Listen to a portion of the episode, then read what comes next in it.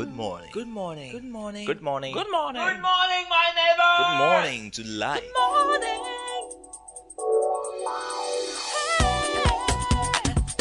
Music. Talk. Inspiration. In perspective. Express yourself. Good morning, my neighbor. Citi FM. Your station. Citi FM. 97.3.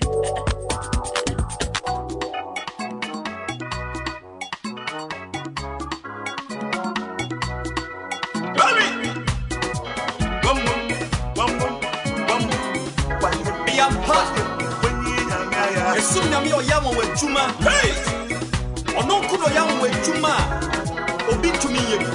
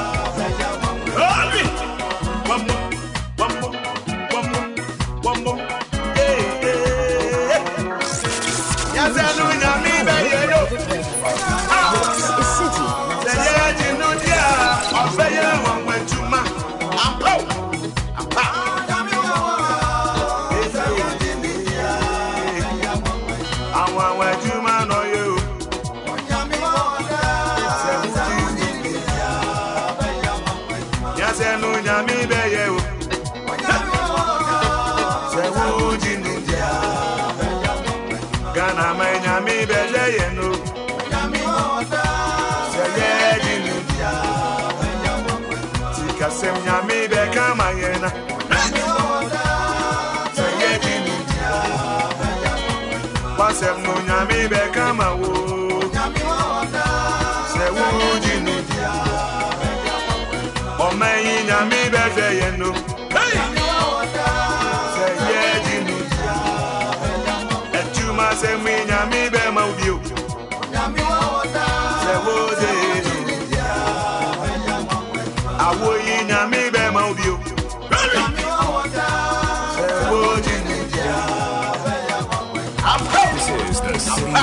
Show. The city's biggest conversation.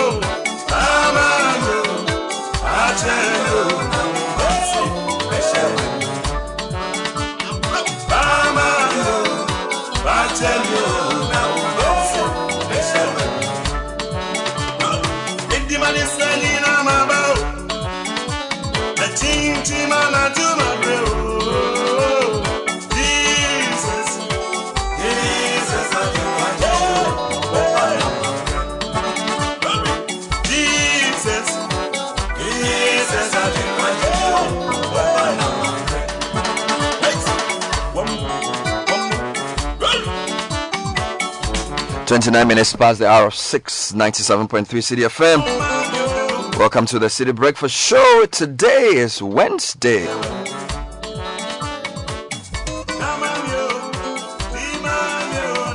And of course, who can mistake the voice of Elder Miraku? Helping us appreciate the greatness of the Lord here on the Citi Breakfast Show.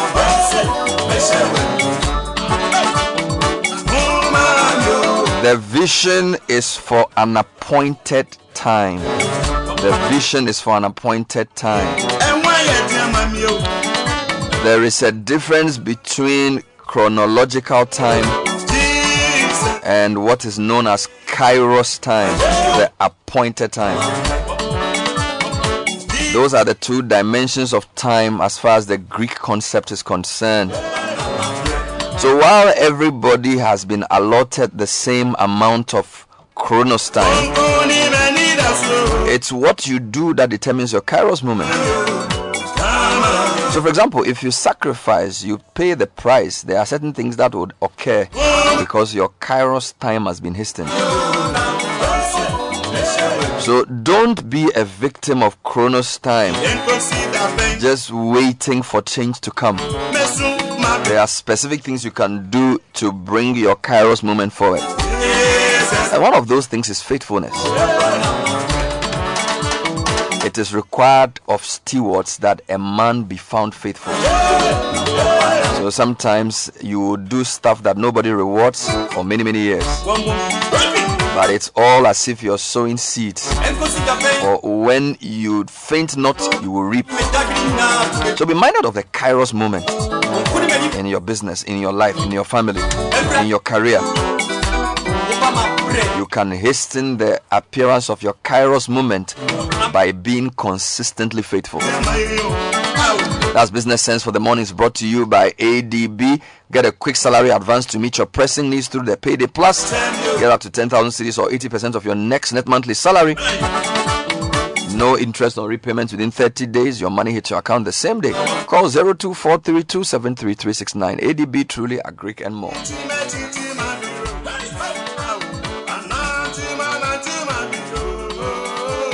This is the Citi Breakfast Show, the city's biggest conversation. Join the conversation on the Citi Breakfast Show on Facebook at facebook.com forward slash city 97.3, Twitter at twitter.com forward slash city 973, and Instagram at instagram.com forward slash city 973 with the hashtag CityCBS.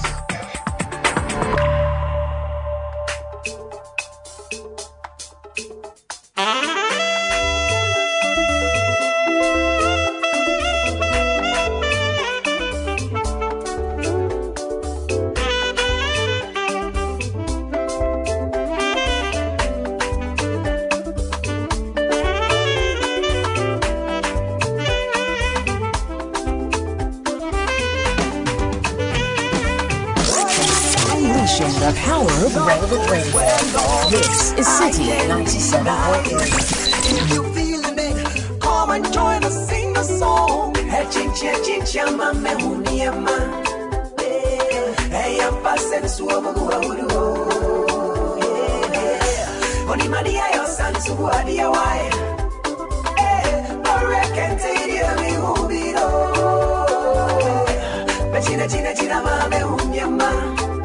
The Citi Breakfast Show.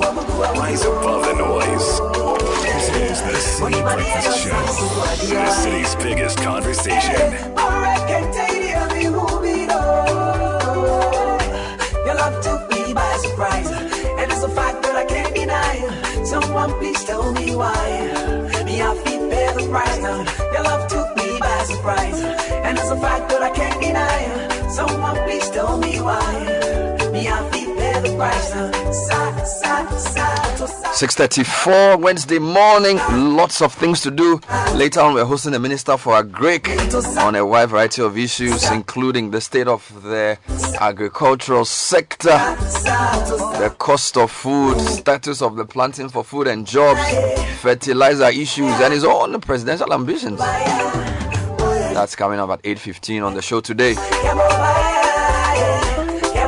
Also a big day in court for a couple of reasons. We'll give you some updates on that as well.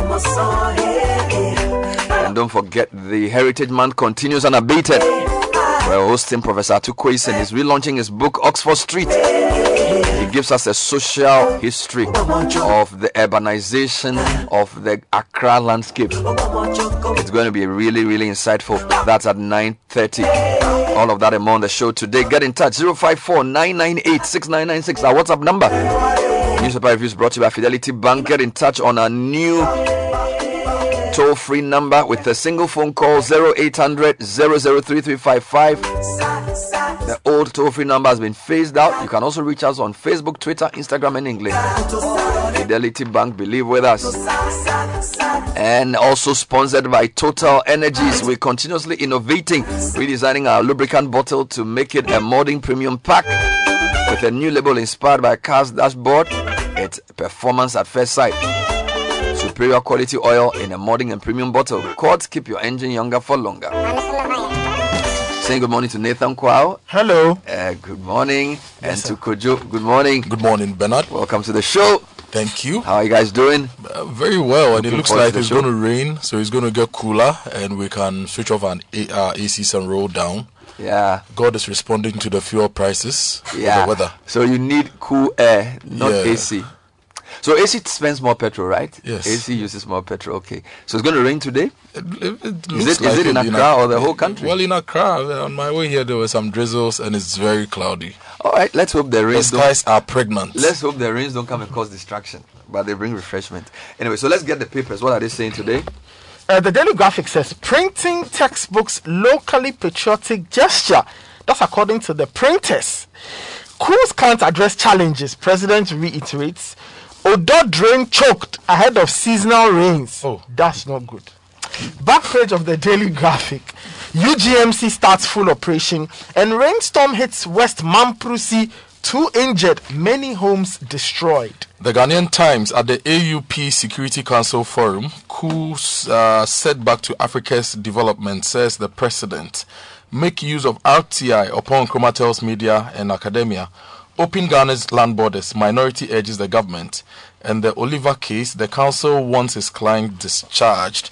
Now, if you check the back page of the Ghanaian Times, World Cup playoff, delay in release of star squad, purely strategic.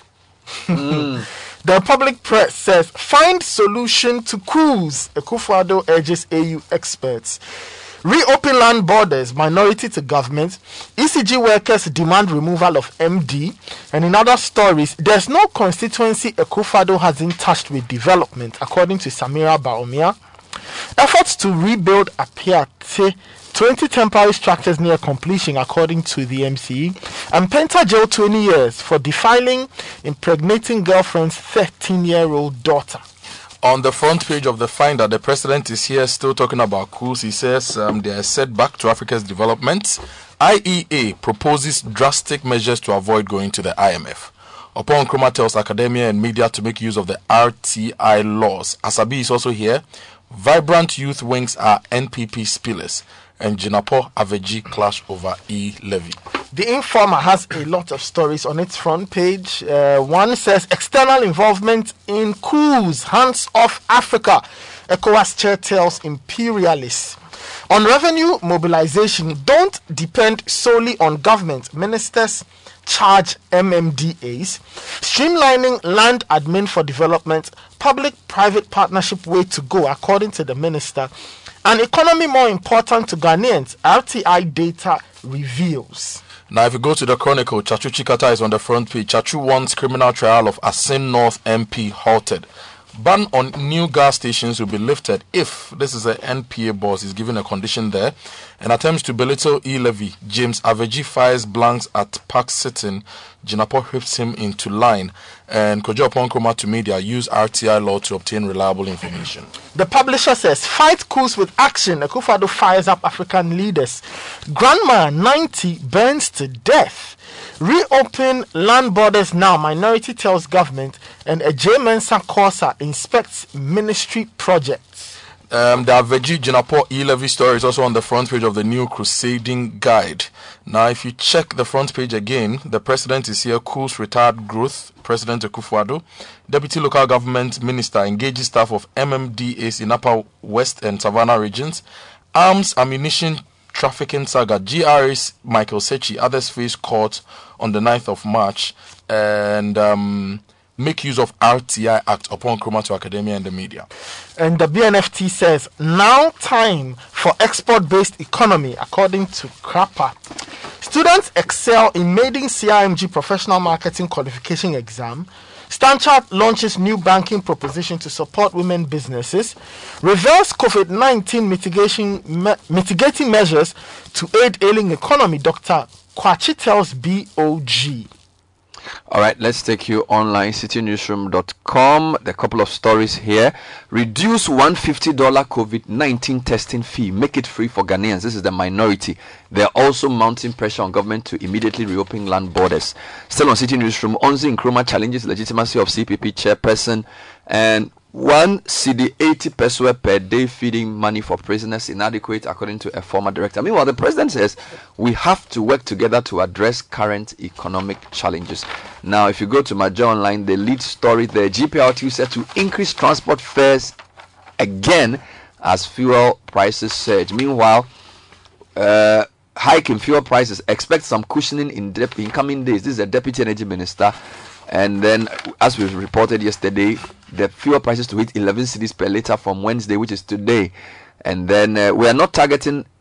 We are targeting every customer who's owing and not paying. ECG Disconnection Task Force says. If you go to Starr FM, they're leading with minority shoots down loan approval of our Supreme Court ruling. Border towns are collapsing. Government should open them now, according to minority. Meanwhile, Planting for Food and Jobs has failed, according to FSG and prosecutor fails to show up in court in the Barker-Vormawor case. If you go to GNA, a couple of stories. Africa is safer under democracies, according to Ghana's president. Horse rider shot dead, 18 arrested after sporadic shooting at Boku. And Ghana receives over 300,000 doses of AstraZeneca vaccines from Canada. Citi Business News is leading with Telecoms Chamber BOG intensifying efforts to curb mobile money fraud, according to Dr. Ken Ashigbey and government cannot heed calls to implement a fixed exchange rate. This is a banking consultant speaking on the matter. Let's get into the details, gentlemen. Well, let me start with page three of the Finder. IEA is proposing drastic measures to avoid going to the IMF. Now, um, the story says the Ghanaian economy is facing a serious crisis brought on to a large extent by COVID 19 and recent geopolitical developments. And a domestic policy credibility deficit arising in part from the budget stalemate in Parliament over the e levy and a rising debt level has compounded the crisis. And Dr. John Kwakye then goes on to uh, give um, some suggestions as to what to do. He says we should slash executive pay by 20%. Mm. He says we should scrap NABCO, Mm-hmm. reduce the 2022 fiscal deficit from 7.4% to 6.0%, percent Mhm. introduce government parent cost sharing arrangement for free senior high school. Mm. Um, some other suggestions take additional measures to scale up revenue, which is below par. Pass the tax exemptions bill to reduce the scope and scale of exemptions. Mhm. Enforce tax compliance, especially by professionals, and introduce segregated corporate tax ranging from the current level of 25% for indigenous companies to 35% for foreign companies. Still on the economy? Yeah, if you go to page three of the BNFT, a number of stories there. This, this one says cedi to fall 20% over next 12 months. Now, the cedi's woes are set to worsen if current conditions persist, as it is likely to depreciate by more than 20% against its major trading partners. Uh, ma- Major trading counterpart, the dollar, in the next 12 months. That's according to RMB, which is the corporate and investment division of FirstRand Bank. Now, this comes as the local currency has witnessed a sharp decline on the back of increased demand hmm. for the dollar induced liquidity tightening due to recent downgrades of the nation's eurobonds, half decade high inflation, mm-hmm. and dwindling confidence in the nation's policy credibility, hmm. among others. Still on the economy? Yes. Yes, Herbert Krapa, who's Deputy Minister of Trade, has called for more energy to be channeled into increasing the country's exports, mm-hmm. as that is the best way of addressing most of the fundamental issues facing the economy, such as unemployment, currency instability, among others. Meanwhile, we are told that hike in fuel prices expect some cushioning in the coming days. MyJoyOnline is reporting, quoting the Deputy Energy Minister. It says Deputy Energy Minister Andrea Peja Japan Mesa, sorry, has assured of government's commitment to implement measures that would cushion fuel consumers from the effects of increasing price hikes in recent times. He stated, however, that he is unable to confirm a specific date by which the government's intervention will take effect. Speaking on Newsnight, Mr. Japan said the government is looking at reducing three of the taxes on petroleum products. This, he said, comes after NPA recommended that the government reconsider some of the petroleum taxes, specifically the SPT, which is Special Petroleum Tax, the Energy Sector Recovery Levy, and the Pollution and Sanitation Levy. Now, still on this issue, GPRTU is set to increase transport fares again as fuel prices surge. Still on the same website, the GPRTU has announced that commuters should expect an increment in transport fares. According to the head of the union's communications, Abbas Simro, the decision is necessary because of the sharp surge in the price of fuel at the pumps. Well, I'll take you to Parliament, but let me read the last leg of um, Dr. John Kwakye's suggestions. Mhm. He says we should restructure the ministries and ministers. Okay. And he's listed 20 ministries, and each, minister, each ministry, one minister, one deputy, making Mhm. four. Mm. He believes that the amount of money we spend on we spend on the ministers and the deputies can also be removed from our costs. Mhm. Now, I'll take Meanwhile, the president says we should work together to uh, address economic challenges. This is the story on citinewsroom.com. President is calling for collaborative efforts to deal with what he says are difficulties facing the economy. Speaking at a meeting with officials of FBN Bank at the Jubilee House, the president, while stressing that government is working to mitigate the plight of Ghanaians, suggested that the prevailing situation was driven by external factors that have negatively affected the economies of other countries in the world. Now, on the economy, the e levy is uh, something that the government hopes to use to push things. Mhm. And Jinapor and Avedzi clashed over the e levy in Parliament yesterday. The finder has the story. Mm. Says the Minister of Lands and Natural Resources, Samuel Abu Jinapor, clashed with Chairman of the Public Accounts Committee of the Parliament, James Klutse Avedzi, over Mm. the e levy during the committee's public hearing yesterday. Okay. The exchanges were in respect of the administrator for two lands using mobile money accounts to collect revenue in the hinterlands. And the administrator told the committee that the Momo accounts were created for agents collecting rents for the agency in the hinterlands. Mhm. Now, in, the, in his opinion, Mr. Avedzi thinks when the controversial e levy is passed and implemented, it will impact negatively on using Momo accounts to collect revenue for the administrator of two lands. And um, in a swift response to that, uh, Mr. Jinapor interjected the PAC chairman's statement and thanked him for admitting that the e levy is truly coming. Hmm. And that said other things. A lot of things in Parliament. Two quick ones. Minority mounts pressure on government to reopen land borders immediately. Story on citinewsroom.com. And this statement was made by the leadership of the minority, Haruna Iddrisu. He says, I call on the president, supported by his ministers for health and interior, to take urgent practical steps for the reopening of Ghana's land borders to allow for the free flow of persons and goods across ECOWAS and around the world. Then the minority is also saying that government should reduce the $150 COVID testing fee and make it free for Ghanaians. Again, this was at the same parliamentary session. Addressing the press on Tuesday, Haruna Iddrisu complained that the pandemic was being used to unduly make money for non-Ghanaians to be compelled to pay an amount of 150 USD in the name of COVID test, in which its procurement is questionable and raises eyebrows on the fact that COVID is being used as a caveat to make money instead of combating a pandemic. We do not think that persons traveling to Ghana from abroad should be made to pay $150. Okay, if you go to page 20 of the Daily Graphic, Odaw drain choked Hmm. ahead of seasonal rains. Ah. Now, the Odaw drain, which begins at the Caprice Bridge at Alajo and runs 10 kilometers to the edge of the Korle Lagoon in Accra, is choked. Mm. The drain was constructed to carry water from the Odaw River Hmm. and rainwater from upland areas such as the Aburi Mountains into the sea to avoid flooding in the national capital. Mhm. However, a cocktail of activities cocktail power, such as the erection of makeshift settlements along the entire stretch of the drain, has led um, to the dumping of refuse into the drain. Degradable and non degradable rubbish could be seen floating in the dirty water that had filled the drain when a daily graphic team monitored the situation over a period of three weeks. Now, um, the vice chancellor of the Koforidua Technical University says that Ghana must train more uh, people in technical skills.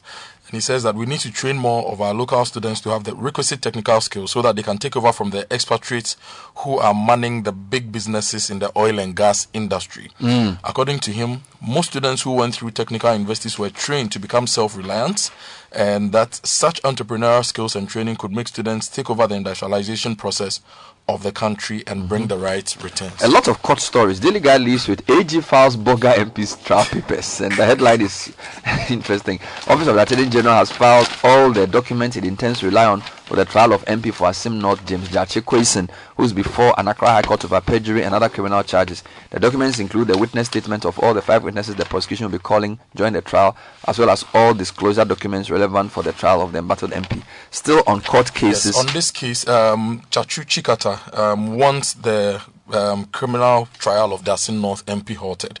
This is captured by the Chronicle. The story says that um, the embattled member of Parliament for Asin North, James Kwachi has made an application to the Accra High Court seeking to stay to seeking for a stay of proceedings in his criminal trial.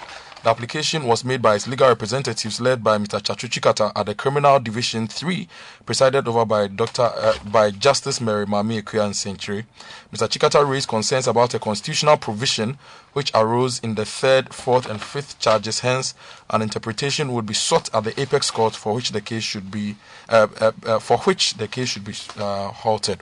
Still on court cases, Oliver Vormawor, prosecutor, fails to show up in court. This is Starr FM. The Ashaiman District Court has expressed concern over the inability of the prosecution to show up in court in the case in which Oliver Barker-Vormawor has been held for treason felony. The accused person whose bail application would be ruled on today was present in court. When the case was called, lawyers of the accused were present, but there was no representation from the prosecution. Chief Inspector George Doe held brief for DSP Sylvester Asari, the substantive prosecutor, requested for the case to be stood down to uh, await him.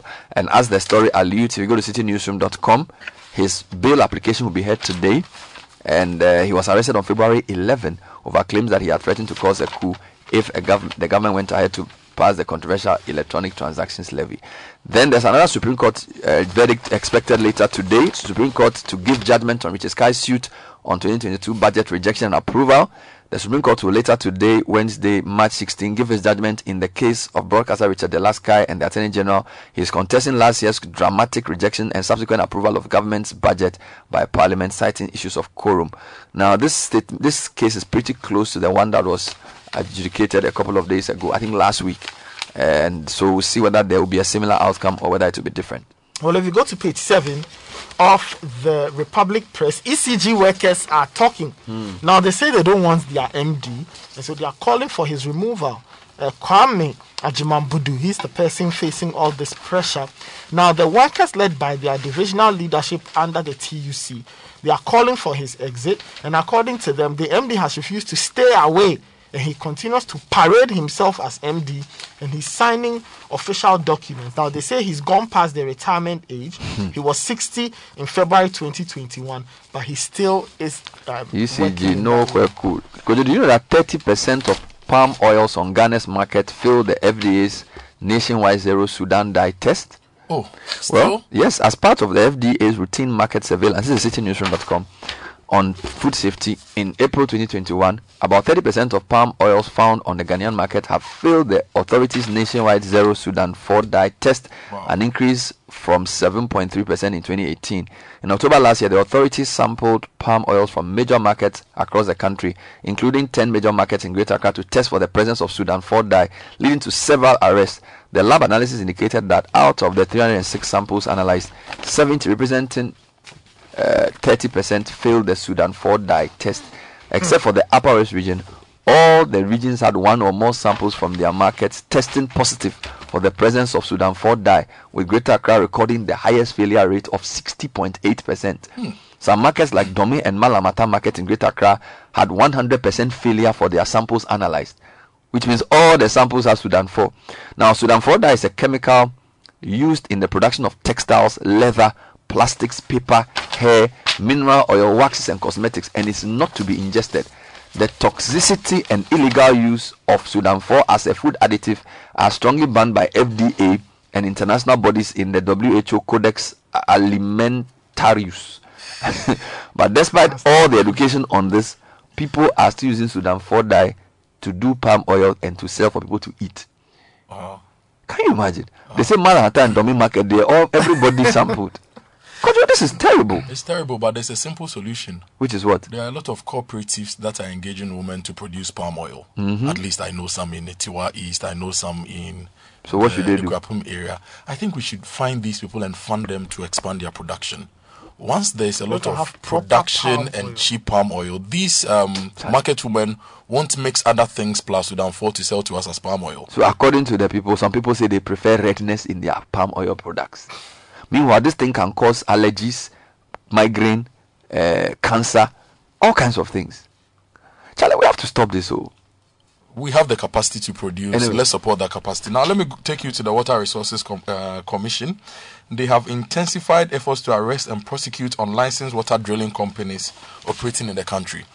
According to the Commission, these companies uh, are not doing their work well and they are clamping down on these companies and they are confiscating their rigs and also fining them about 60,000 Ghana cedis to ensure there is sanity in the water drilling Just space. on a final water theme, consumers owe GWCL Netco 132 million in Upper East region. Mm. So that's on page 25 of the daily. A few more headlines. Family of dead bullion van robbery policeman cry foul. This is the Herald. Says he was on admission when he was taken out and shot.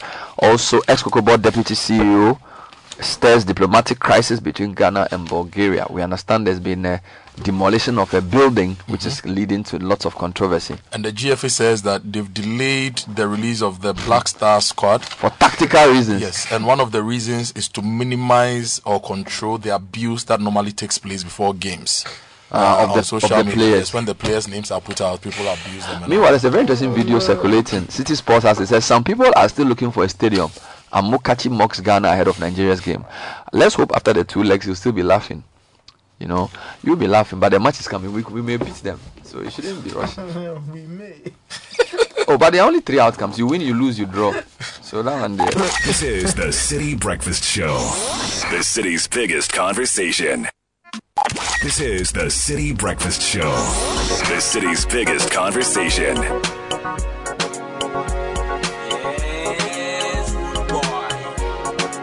So it's 6.58. The Citi Business News coming up shortly. It's brought to you by Goil. We are rewarding our prepaying Go card customers with two percent discounts per litre on fuel. We also enjoy discounts on lubricants at Goil stations nationwide. There's also free life insurance cover provided by My Life Insurance. You can accrue and contribute loyalty points to a social group to fund an approved CSR project. There's so many benefits to being part of the Go Club. Register today, registration.goil.com.gh or visit any of our social media platforms. Goil Good Energy.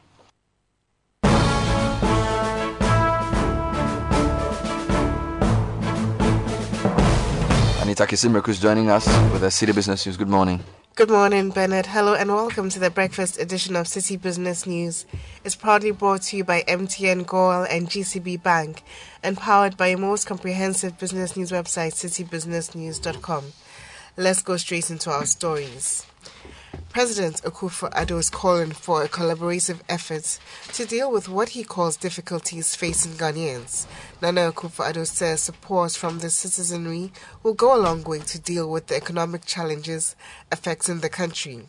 Speaking at a meeting with officials from the FNB Bank at the Jubilee House, Nana Akufo-Addo says government is working to mitigate the plight of Ghanaians. The difficulties that all of us are going through now are not things that we need to have to emphasize and reiterate. It's obvious. And the, the source of it is also something that all of us know. It's having a, a- a differing in- impacts on the different economies and countries. But the root causes of it are, are, are, are well known. And uh, there are matters that we have to also resolve together. I believe that at the end of the day, it is this cooperation across borders in our regions that will give us the, ba- the strongest base in which to deal with the problems that have emerged in these last two years.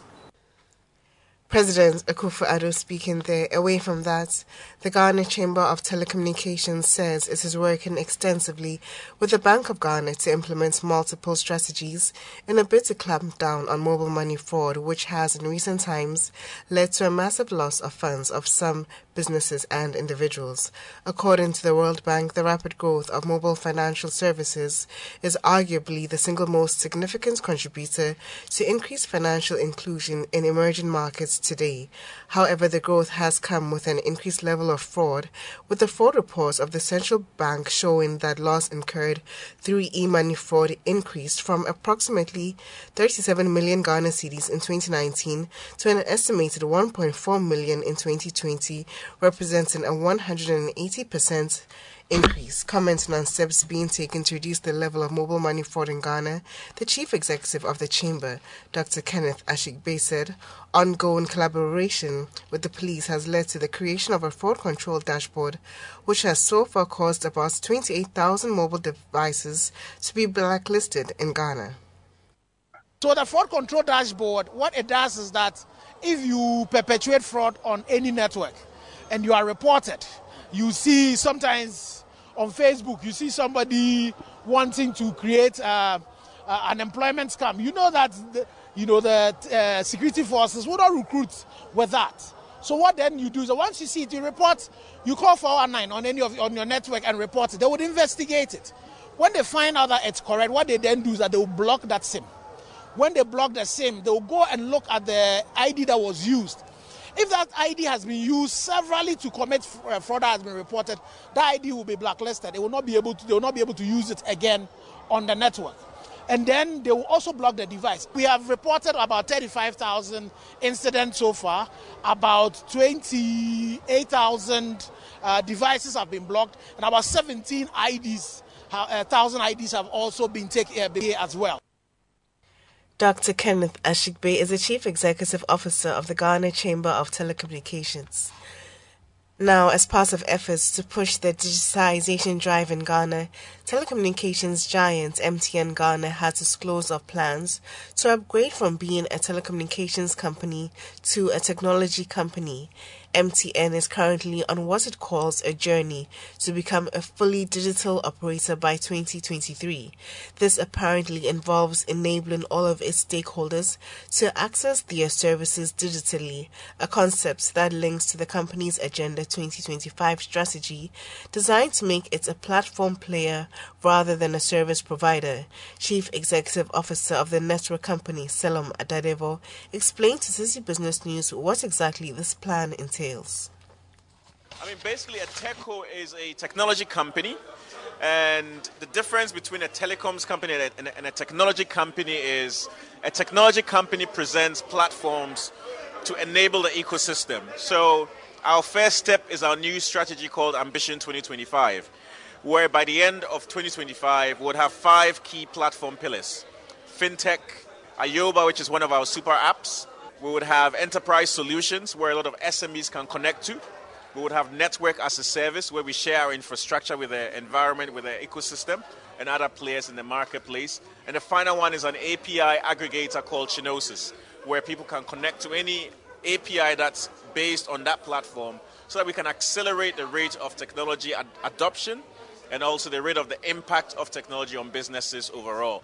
We should see a faster impact on the economy in Ghana and also a faster acceleration on the use of technology for many other applications that today um, we're not using them for. So that's really what a TechCo means. It means us becoming a platform player that enhances and accelerates the ecosystem overall and not just a telecoms company. Selorm Adadevoh is the Chief Executive Officer of MTN Ghana. The Ghana Exports Imports Bank is urging governments to consider imposing export levies on some specific agricultural products, such as cashew, in order to develop the sector.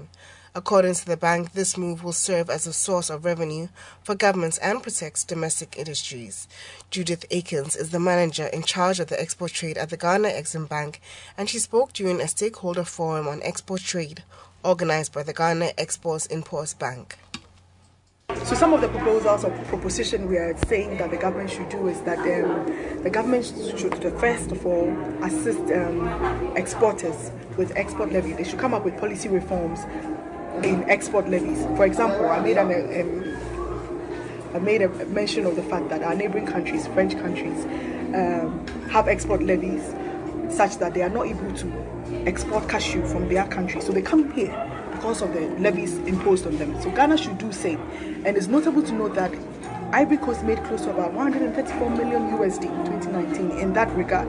These are revenues that Ghana can um, benefit or earn from. Now, we're saying that our neighboring French countries are doing, they are earning revenues from that. These are extra revenues that we can earn as a country. If our neighboring um, neighboring countries are doing that, we do that as well. They will not shift or push these export products to us. You understand what I'm saying? So we are looking at it from the angle of revenues that can help assist these cashew farmers grow their business. So that's the angle we are looking at. So if they are doing that, why can't we do that? That was the manager in charge of the export trade at the Ghana Exports Imports Bank, Judith Akins. As Monday marks the World Consumer Rights Day, the Consumer Protection Agency has reiterated calls for the passage of the Consumer Protection Bill.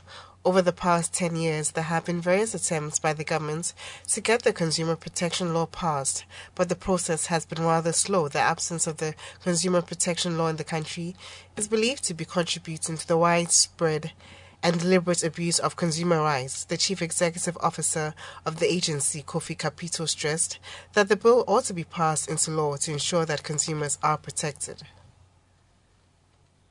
If you are into free market, the best person to protect is the consumer because you can't create a market when you don't have consumers.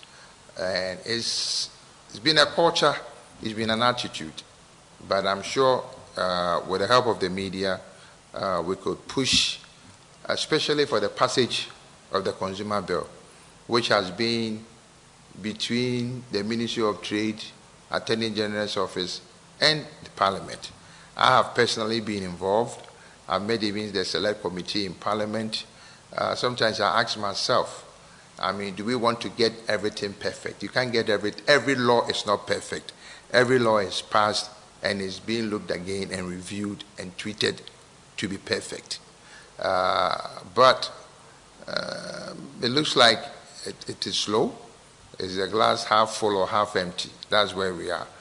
Uh, today being the International Declaration for Fair Digital Finance, which is very, very exciting to me because we cannot live in a global market where we are not very interested in doing digital finance or get into the digitalization uh, arena. Chief Executive Officer of the Consumer Protection Agency, Kofi Kapito, speaking there. Let's now join Gillian Hammer of Databank for more on the topic the difference between a bull market and a bear market. When you invest in stocks or equity based mutual funds like Databank's EPAC, day to day market volatility is a fact of life. There are times when stock prices stay higher or lower for longer periods. These are known as bull and bear markets. A bull market happens when investors are optimistic about the growth potential and profit outlook for companies. When investors are feeling positive, stock prices generally rise for an extended period until it hits a peak. A bear market is the opposite of a bull market. This is where investors turn pessimistic and stock prices generally decline for an extended period before hitting a bottom. Bear markets can last for months, even years, and see stock prices fall significantly. The trouble is, while they're frequent, it's hard to predict where the next bear is hiding because each one is so different. It could be that investors suddenly decide stock prices are too high and aren't supported by economic reality, or it could be due to some sort of financial crisis. The key is to know that both bull and bear markets don't last forever. That is why at Databank, we recommend strongly that you invest according to your risk tolerance to ensure that you don't make emotional investment decisions when the market goes in either direction. That's with Gillian Hammer of Databank. And that does it for the breakfast edition of Citi Business News, proudly brought to you by MTN Goal and GCB Bank and powered by your most comprehensive business news website, citibusinessnews.com. My name is Anita Kisimriku. Do have a good business day. This is the Citi Breakfast Show, the city's biggest conversation. Join the conversation on the Citi Breakfast Show on Facebook at facebook.com forward slash citi 97.3, Twitter at twitter.com forward slash citi 973, and Instagram at instagram.com forward slash citi 973 with the hashtag CitiCBS.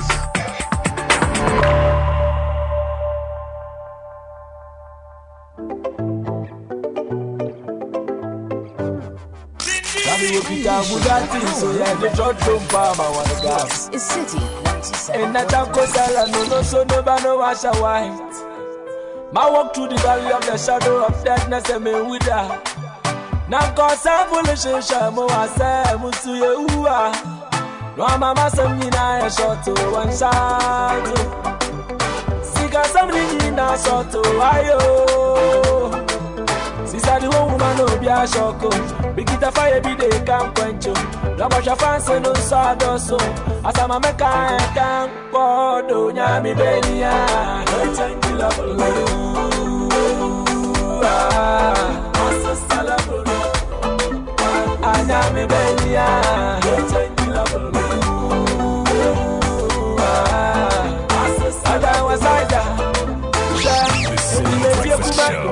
Show. Eyes above the noise. my guy. I'm one pepo, they ain't faded that. I'm one pepo, they ain't faded. I'm on a dogo dogo bimo, dungu dungu bimo, corners corners, guy if you man. Call I'm one pepo, they ain't faded that. Call I'm one. Chayayanda, Belanada, Yesusuda, Lawacha running in a block, Wayeme, Dintadi. Sisa the one woman no be a shoko. Bikita fire be the camp quencho. One wash a fancy no sawdust. Asama make a head down. Kodo yami bendia. Right and kila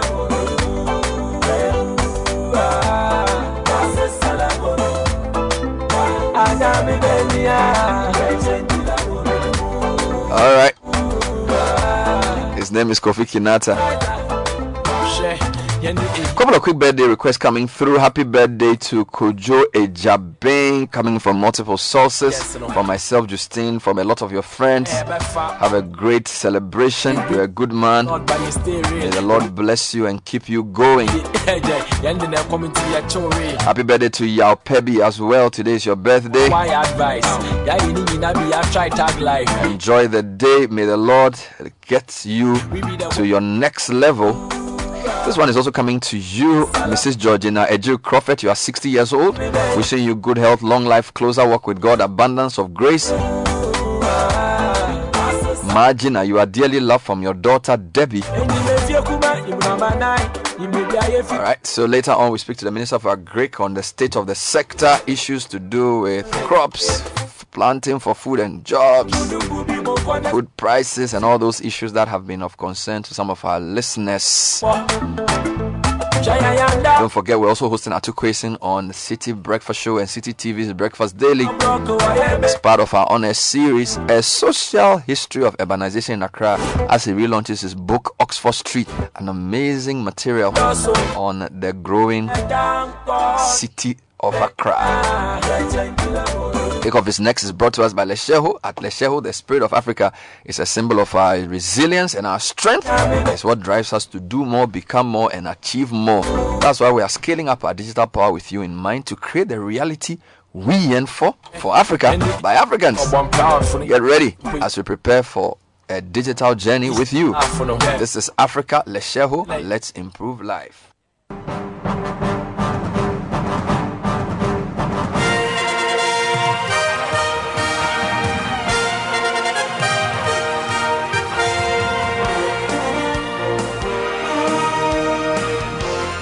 Benjamin Kites, join us with sports news kickoff. Good morning. Good morning, Bernard. Let's get into the headlines. An Olympian Samuel Takyi turns professional.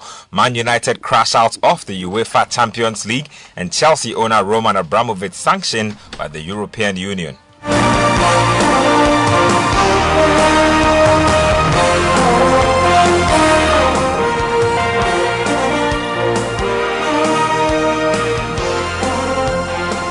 Let's start off with some boxing and Olympic bronze medalist Samuel Takyi has officially announced that he has made the transition from amateur to full professional. Takyi, who won bronze at the Games, is expected to engage in his first professional bout on April 16, 2022 under the Bazooka Promotions and Management Syndicate owned by former welterweight champion Ike Bazooka Quartey. Now he is expected to fight Kamaruddin Nikwe Boifio, who is 34 years old, in a super featherweight contest at the Accra City Hotel. The young boxer asked Ghanaians to support him on his new journey at his official unveiling. I'm now a professional boxer. Uh, I'm no more an amateur boxer again. So what I have to tell Ghanaians is, Ghanaians is that the support the support they give it to me at the amateur level, uh, I'm, I'm, I'm begging them to give me that support at the professional level too. And I promise them I'm going to be a world champion and a professionals on the list. I want to thank God first and also thank my mom, dad, and my trainer who is as I, I Bazooka Quartey, WBA waterweight champion in the world. You heard Samuel Takyi there transitioning from an amateur boxer to a professional boxer. Now let's move on and do some more boxing. And former IBF bantamweight champion Joseph Agbeko has backed Isaac Dogbe to reclaim his status as a world champion. Dogbe is on a quest to become a world champion again after losing his belt to Emmanuel Navarrete and has gone on to win his last three bouts. Agbeko himself, uh, who Agbeko, who himself was a two-time champion, believes that Dogbe has shown the necessary dedication and hunger to return to the top of his weight class. I see something in Isaac Dogbe, and uh, I've seen a lot of change in Isaac. Okay. A lot of maturity in Isaac, and I believe if Isaac gets the chance again, he will make it. The boy is hungry right now. He's learning a lot. He's focused, he's calm, he's humble. You can see it in him. If he get the chance again, he's going to uh, he's going to win it. So you heard former IBF bantamweight champion Joseph the King Kong Agbeko speaking there. Let's move on to some UEFA Champions League stuff. The Champions League was in full swing last night.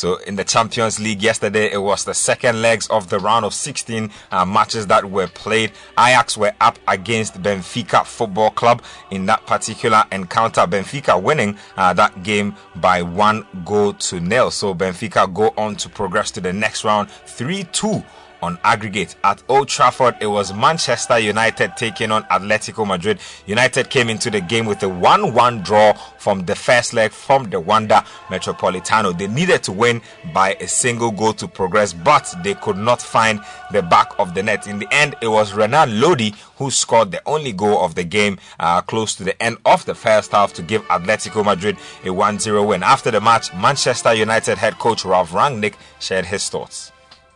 As I said, it was about who scores the first goal. If you concede against them at home, we know that they are uh, almost the masters of uh, distraction. I also think that the, refer- the referee fell for most of those uh, time-wasting antics. I can't remember that the game in the second half for more than two or three minutes without being interrupted was being played. And uh, yeah, then it was difficult for us to. Uh, we had um, one or two moments after set pieces, a good chance. Uh, um, when Jadon could have scored at the far post, but in the end it was difficult in the second half. But we knew that before the game, and that's why it was so important to start well, to have a very good first half. But as I said, you have to to score, and uh, we didn't score. We, we, we conceded the first goal ourselves, and, and from then on it was difficult.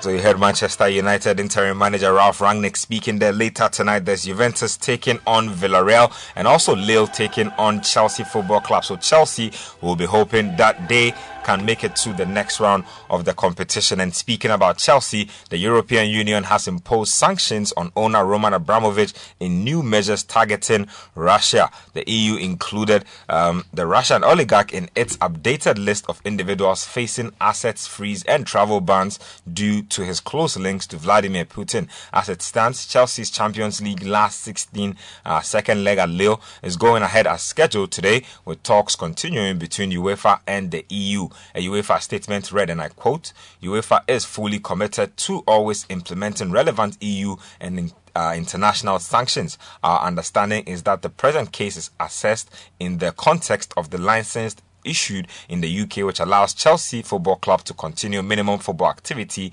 whilst providing a safeguard that no financial gain will result for Mr. Abramovich. We will work with the EU and relevant member states to ensure we have full clarity and remain in lockstep with all relevant and applicable measures in line with the latest um, arrangement. So the news comes as Chelsea have also withdrawn their request to play Saturday's FA Cup quarter-final against Middlesbrough behind closed doors after widespread criticism. So that's what's going on uh, with Chelsea Football Club. Let's get uh, let's stay with Chelsea actually. And Chelsea attacking midfielder Kai Havertz says he wouldn't mind paying for his own travel to away matches amid the ongoing situation at the club. Now, following Abramovich being added to the UK government sanction list last week week, Chelsea are now restricted to paying a maximum of £20,000 on travel to away fixtures. However, Havertz thinks the players at the club would have no problem in paying that themselves and confirmed that he would definitely do so.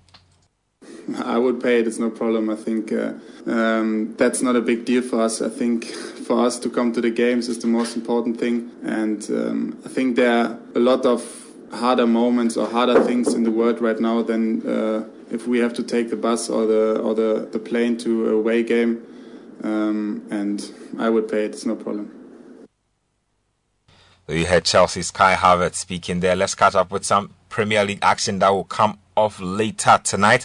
Brighton and Hove Albion will come up against Tottenham Hotspur, and then there's a big game that could have major title implications. Arsenal will host Liverpool at the Emirates later tonight. There'll be live radio commentary and analysis of that particular encounter right here on 97.3 Citi FM. Let's finish off with some basketball from the NBA. The Memphis Grizzlies, they continued in their hot form this time, taking down the Indiana Pacers 135 102 is how that game ended. Kyrie Irving dropped a career high 60 points against the Orlando Magic as the Brooklyn Nets beat the Magic uh, 150 to 108. And then the Miami Heat also uh, beat the Pistons 105 98. The Phoenix Suns uh, went on the road and won against the Pelicans 131 to 115. That's all for this morning's edition of Kickoff. My name is Benjamin Inketia. Kickoff was brought to us by Leshego. There's more sports at citisportsonline.com.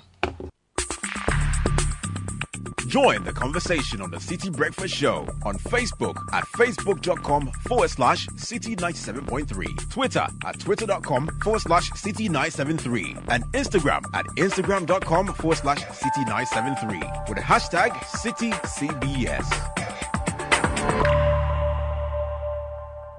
This is the City Breakfast Show, the city's biggest conversation.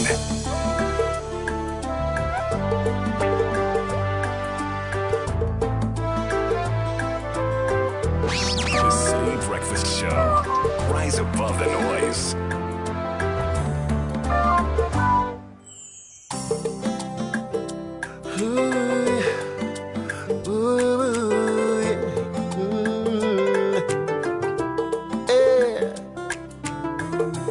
Mede wadomfonya to me kokoso Menisu ayirime Ao mafe wado Hey yeah Yenti wadon kaisa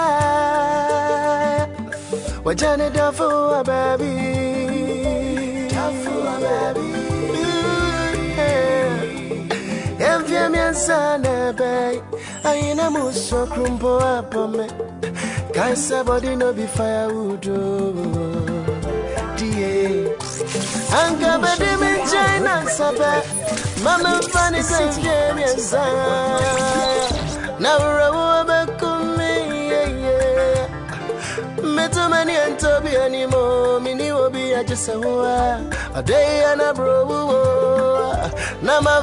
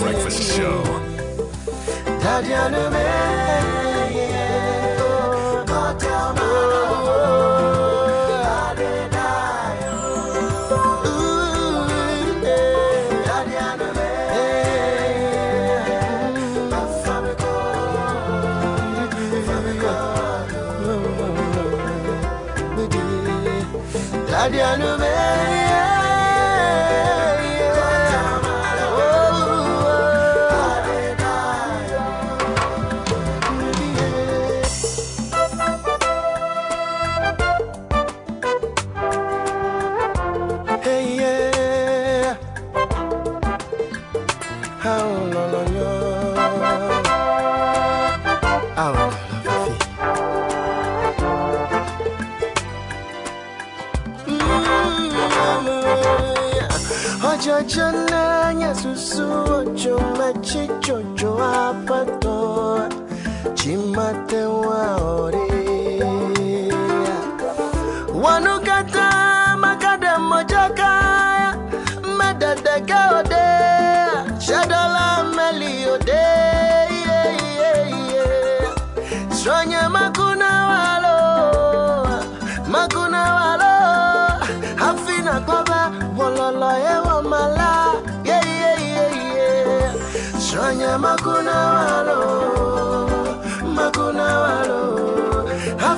hafina kwaba wololo ewa mala yeah yeah yeah Nyababu ada never kumlo Glama yin The Citi Breakfast Show.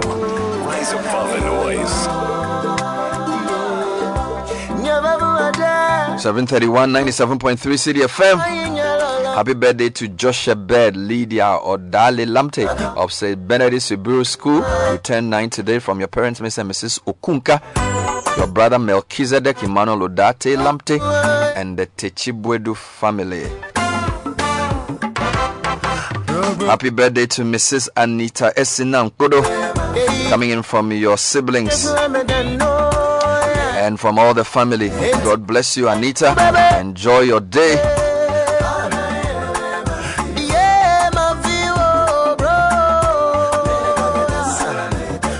Message also coming into Frank Enin Bonsu of Josh Travels. A belated happy birthday. May God, may good connect you to mercy. Huh? Sorry, may God. President Road Good. May God connect you to your to His mercies and favor as He connects the world to you.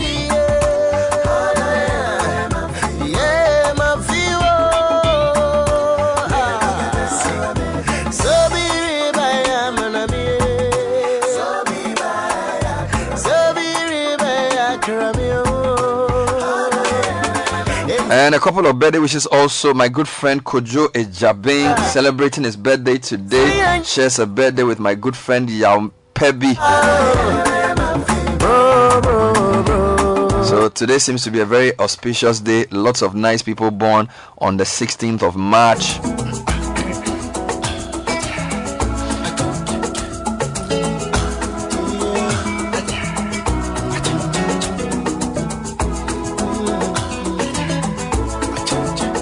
Message for Kamal Dean Madi. I will choose you in 10 more lifetimes. Thank you from a grateful wife.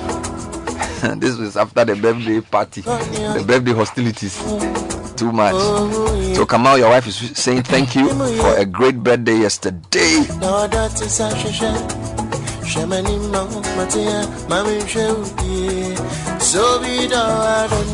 And happy birthday to you, my dear husband and the father of my children, Samson Nanayao Jan. I pray God's love and grace upon your life. I pray that God will answer all your prayers, but above all, I pray God will bless you with long life and good health.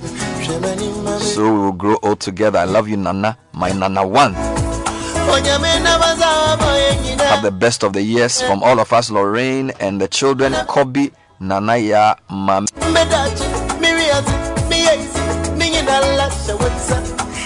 Uh, this one says, please wish our precious baby girl Flora Aram Oponiwa Safi Boafu of Soul Clinic International School. She's six today. That's uh, coming from her mom and dad, Dr. and Mrs. Ignatius Safi Boafu. And one says, Happy birthday to my wife, Cecilia. Cecilia uh, Weto. I think uh, Cecilia Weto from Richard Agumenu, and the message is: May the will of God be established mm. in her life. All right, this one says, um, "Okay, Amato Kujo, as I affectionately call you, I'm an amazing friend, uh, gossip partner, and you know, um, I'm good okay, what I'm good at in life is loving you. Okay, that's to the husband. Mm. Will Aye Egbajo of GRA Accra Central from wife Gifty Sarah Mteria, staff nurse of Akatsi South District Hospital. Another one coming into Faith Daniel Efe and son of Morning Star School. God bless you from your dad and mom, and from Lord Kweku Sechi of Citi FM Online Department to my big brother Elvis Dan Sechi, aka Atukwamina of Cal Bank. Okay. All right. This one says, "I want to wish Zul- uh, Zuliatha, hey, babe, hmm. na Ameli Lai. What's the names? Belated happy birthday. Zuliatha. yes. Zuliatha. That's from Ni Okanta mm. in Kaswa. Many, many names. Powerful names. All right, this one says, um, Happy 65th birthday to Mr. Aaron Cody. He's a pensioner in La, a father extraordinaire who made sure to provide all our needs um, when we were children. As we celebrate you today, know that we love you and appreciate you from your mama Fosti and your children, Ni, Mama, Ni Sanka, Ma Teki, and Baby Tay. We say God richly bless you. Good morning, Bernard. Today is also the birthday of John Peter Meu. To more fulfilling life from John Kekeli. Please, where are the railways? Are they coming? John Pierre Ameu. Bernard, please wish Frank Enin Bonsu of Josh Travels a belated happy birthday. May God connect him to mercy, favor, and as you connect others to the world. In the background. Comments and birthday requests brought to you by your creamy alternative, creamy plus evaporated milk. Takes you back to the original taste of creamy milk. It's an essential companion to your tea, your coffee, your gari soakings, your masque, and all your cereals. It's available in all Go shops, Shell shops, Bachona Total, and other supermarkets in your neighborhood. Contact Less Farm distributors for large quantities or call 0501 682 522.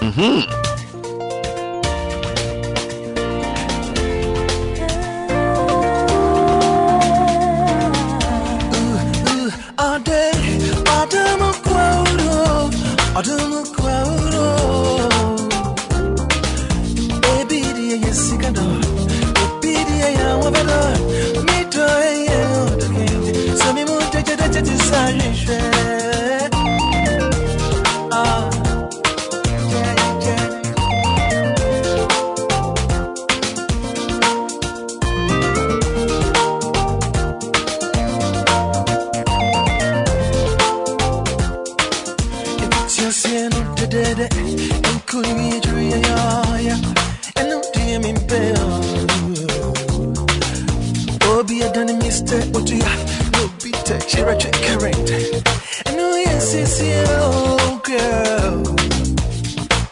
Na se me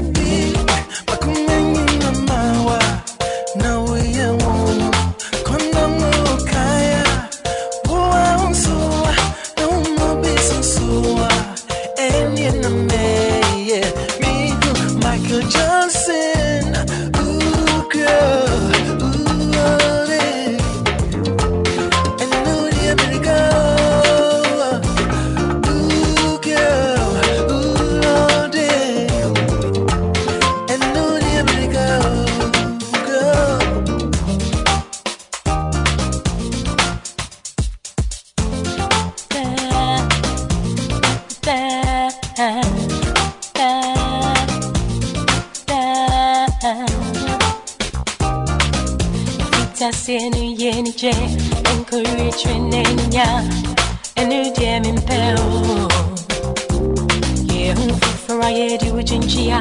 Encourage when I can wash them. And new yes, is oh boy. And I send me, yeah. I said, then you know my why. Now, so yeah. Oh, Casa Nova.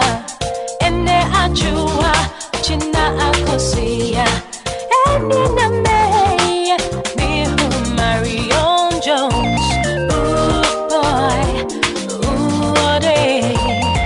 Meanwhile, the question still remains Have you tried the new Nutri-Day yogurt? It's Ghana's newest delicious and nutritious yogurt from Farm Actually, I got some in your pack. I got some in your pack, yeah. Enjoy the good nutrition and great taste of Nutri-Day yogurt with zinc, vitamin A, B6, B12, and zinc. Try Nutri-Day today. Get it from your nearest fuel station, supermarket, or neighborhood store. Nutri-Day goodness any day. Got I got some and then I gave it to some of the kids in the academy. They liked it. They liked it. It's good for their energy. Yeah. So thank you very much, Edwin. You know, when you listen to this song and it says Mayor Mihum Marion Jones, you know some people will not understand. because it's like who is Marion Jones? you know, she was supposed to a hundred a hundred years ago she was No, the not first- not even 100 oh, years you don't get what I'm saying. I said a hundred years ago. Yes. no, Marion Jones was a phenomenal artist, uh, just uh, uh, athlete. It just turns out that her records were fueled by Other things. She had this husband as well, so the two of them were both caught for CJ doping. CJ Hunter. Yeah, and at that time she was so fast. She came close to breaking uh, uh, Griffith Joyner's record. Yeah, we, I, we- there hasn't been a female athlete as dominant as Marion as Jones. Marion Jones since Flojo. Although you can say the Jamaican ladies done pretty well, the short one. Yes. Um, Shelly Ann. Shelly Ann like Fraser. bullet, yes. Yes. And Shelly Ann has- has pushed it. Yes, and uh, Thompson Herah has also done well. But if you look at longevity and the period, then it's is uh, you, you're talking Jones and Shelly Ann Fraser. Yes. Fraser has been on top for a very very long for a time. very long time. Although for me, one of the most uh, underrated athletes is the one who ran the 200, the 400, the 4 by 100 Allyson Oh man, Felix. Allyson Felix. she's, she's won a lot. She's done so well. but speaking of which, just before you go on, Bernard, a pet, a pet, a pet peeve, peeve this morning. So what's happening? You know, I've been talking about this, and we don't, we don't have a venue to play a World Cup qualifier. Hmm. I'm a Ghana. Are you serious? Ah! We- Bernard, we when we spoke about the Cape Coast Sports Stadium has been rejected officially hmm. after we went to march on I it. thought the test they are now going to replace the results. Oh, the Cape Coast has been rejected. so they went to check out Baba Yara, Mhm. which has been renovated recently. The pitch looks everything, but when they did the first inspection, they didn't check it because some of the facilities were not on point. You understand? Accra Sports Stadium was not on point at the time too. So, but it's there. The question I'm asking is, how is it that we have a World Cup qualifier in what? How many days, Nathan? Like two weeks. Two weeks. Two weeks. And 25th. We don't have a venue. Like nine days. To play a World Cup qualifier. Like at the moment, we are just waiting for FIFA to say, okay, Ghana. Go and play. You can play here. It's not like outside Ghana or anything, but they are saying, okay, finally we approve this venue. So you don't have a park We don't or have a stadium that have- is it's not a park. Oh. CAF standard. We don't have a stadium that, That is ready. ready to host a World Cup qualifier. Alan Clay and Lankley. Tamale. Have you seen Tamale? Have you seen the pitch? What happened to the What happened to the pitch? Bernard, if you see the state of the Tamale pitch, What about Esi- Essipong? Essipong, Essipong- Essipong, don't even talk about Essipong. Essipong, there's way behind though. The minister, Former minister uh, Isaac- Asiamah went to visit Yes, he Asiamah. You know, to- you know the way they, back then, the things they do, they show up there, say nice things and leave. The I don't know. Nobody work has touched hasn't- Essipong. Essipong of the of the new stadiums we built in 2008. Essipong is in the worst shape. It's, it's Essipong has completely fallen apart. Elwak? Oh, could you walk up qualify? You're mentioning Elwak. But he should mention the stadium. No, but you see, Bernard, uh, the point I keep making this point. We can't keep saying. Okay, I have one. The Dansoman one. Charlie, how? How? It's not a stadium. No, no, no, no, no. Liberty Park is a the park. Legon, the Legon Stadium. Legon Park. Legon, Lagos- Legon Stadium. Legon Stadium. Oh, it's not that. Lego- even the They university can't don't even- even they use can't even finish the They grass. can't even finish doing it. Hajo, KNUST. For World Cup qualifier?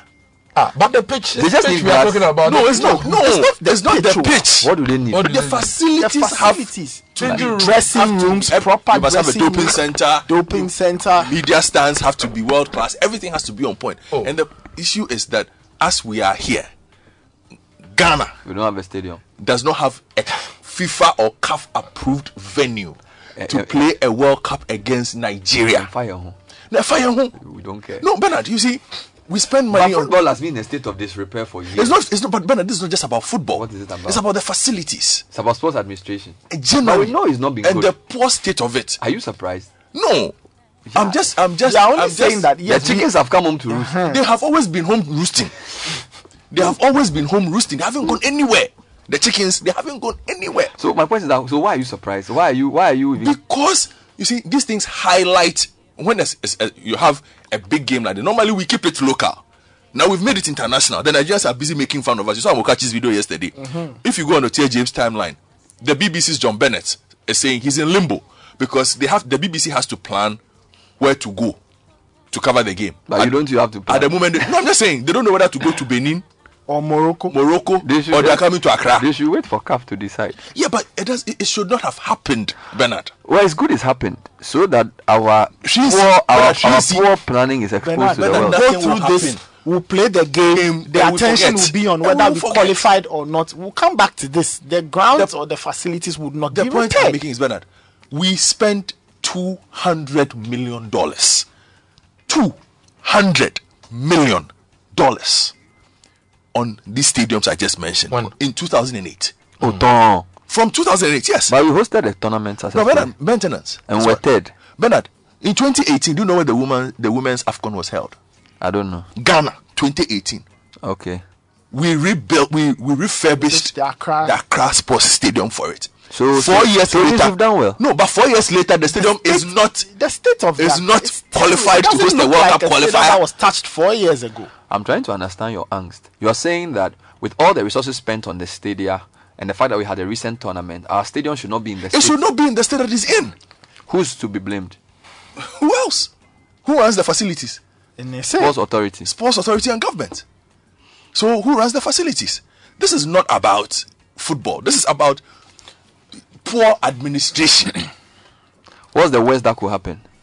Oh, the, the, qualifier- worst is the- we play elsewhere. we play I don't elsewhere. think that will happen. The first leg. I don't think that will happen. Eventually, we will get them to settle on a venue. I don't think they'll send most us probably away. Kumasi. Most probably Kumasi. Most probably Kumasi. But the point I'm making is, we should not have come to this where we become the laughing stock where Ghana, nine days to a World Cup qualifier or so, is looking for a stadium to play in. A country that's a country that is willing to spend 25 million dollars on winning an AFCON and a World Cup, but does not have a place to play football. That doesn't make But somebody sits back and says, "Let us find 25 million to spend on two tournaments." You think Yeah, about it- it. it doesn't make Does it make sense to you? It doesn't. How, The, how, the priorities are all wrong. how, how, how do you develop sports like this? It's always been about the instant gratification. I've made this point, look, and I'll make the call on the president again. We are not saying that give us people who know sports to run sports. It will help.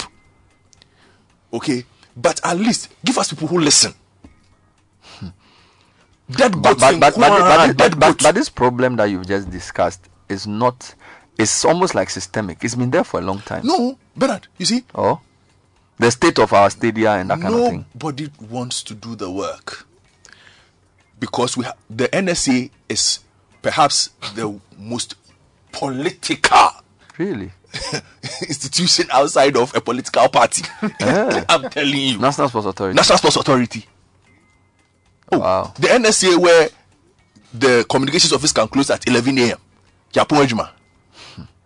And they'll tell you that the person who runs it is attending a party function. Wow. That's NSA. Ah, the former NSA spokesperson. I saw down. her on some see, party posters. We need to do the job well. Let me say this: Professor Twumasi has been atrocious as What, NSA what, is, boss. his job? He's a biochemist or something at Tech. And he's the head of He's the head Sports of the Authority. National Sports Authority. He does not know what he's about. So Let me be clear. you think we should blame the NSA for the lack of But of readiness? course, they run it. The NSA, Bernard, they L- Lord, uh, uh, our own Bright Simons did a study. Mm-hmm. We've spent two hundred million dollars on a stadium Mm. that has given us five million dollars in revenue. Serious? Serious. Hey, Have you been to the stadium where the, you've used the electronic ticket marker before you? no, we just no, we just open the gate and we go. But we have it. Who uses it? The Accra Sports Stadium has VIP boxes, hos- like hospitality boxes. Have you sat in one before? We only used it for Can 2008. I'm not a VIP now. I use the stadium a lot. They've turned it into offices. The VIP box is an office. Yeah, the, the hospitality boxes. Like normally, if you go to like Yeah, uh, a big team in Europe. the places where you spend thousands of dollars just to get food to access, food, everything. Yeah, It's people's the offices. people's offices, sports authority people offices. They have large offices. They're So- just wasting the space. So my question is, why should we care? Because it's almost like we are tired of the sports bad news. The team is not we doing should well. care because we- like you it's like yeah, Bernard, we are tired of this whole. Bernard, let's we- talk about something. Yeah, or but something. yeah, but we will get there. But the point I'm making is we should care because every now and again we come up with this false notion that oh Ghana is a sports loving nation. Mm. Yeah, And- we, and yeah, we love sports. You you do? Where do you do the sports? We, we watch it on TV. You do the sports? We love sports. We But love, the facilities, we the I facilities. Can't, can't, 'cause you can't I love sports without worrying myself with NST and uh, What what does the Bible say about what you love? I don't know what you're asking you me. See, what you love, my, you my point is that in. this your, your your your I get your unless you're saying for example that because of all that is happening, there's going to be more people who are going to be poor. There's going to be a missed opportunity. The But country is going to go that, down. that that goes without saying. That goes but it without seems saying. as if the sports fraternity is a cabal or some kind of no, people who we are only enriching themselves. Because Bernard, I do not know any country that spends two hundred million dollars on facilities and treats them like and, and treats it like oh it's for recreation. I do not know any, and that is how we have treated it. Mm. Two hundred million dollars, Mm. and they are going to spend more money. All I'm saying is, the reason why I'm upset is I know once we figure out a venue for the game, like Nathan said, we will forget it. We finally found the venue. Yeah, yeah. Mm. Essipong is rotting away. Mm. We, uh, in the Essipong's current state, Bernard, unless we demolish it. But how? So where do the Ghana Premier League teams play? Because you are telling me that we don't have a, a stadium but I- that hold on. You're saying we don't have a stadium that's fit enough to host Ghana versus Nigeria. Mhm. Yet we have At the moment. 18 teams that play every week. Mm. So where are they playing? They are playing in places that are not fit to be football pitches and stadiums. But then we are endangering their lives then. yes, but that is what we have. So how come they are that That is is why- How come I'm coming? How come CAF allows our local teams to play on those pitches, but won't allow the national team because, to play? because club licensing rules are localized. So the checkpoints for a local game is not the checkpoints for a World Cup qualifier. But how come when uh, Hearts were playing with the Algerians, they came to play here? But they came to inspect the pitch. They so, came to so- so inspect the, the, standard facility. for like a CAF Champions League or CAF Confederations is different from it's the different. There are different standards. A World Cup, the, for a World Cup qualifier, Wem, Wembley and Accra Sports Stadium, same marker. Ah, so I get it now. So CAF will not compromise. You cannot. Wow. You see, and it's also be, and that is why when Nigeria, it was Nigeria who caused this because Nigeria saw the photos of the Cape Coast Sports Stadium when we're doing the match pass, and then the photos of the NSA trying to change public perception that they were working to regrow the grass quickly, and Nigeria said, "Oh no, no, no, we are not coming to play on this." So CAF should come and investigate. Come and check. And they said, no, you, we cannot allow you to come and play on this because Nigeria would have planned already. They have an itinerary that we will land on Ghana on this day. We will do this. Then you have broadcasting because the game is going to be telecast. So the TV company will also need to come and know that, okay, these are our angles. So all these things require time. It's not something you can do within three or four days.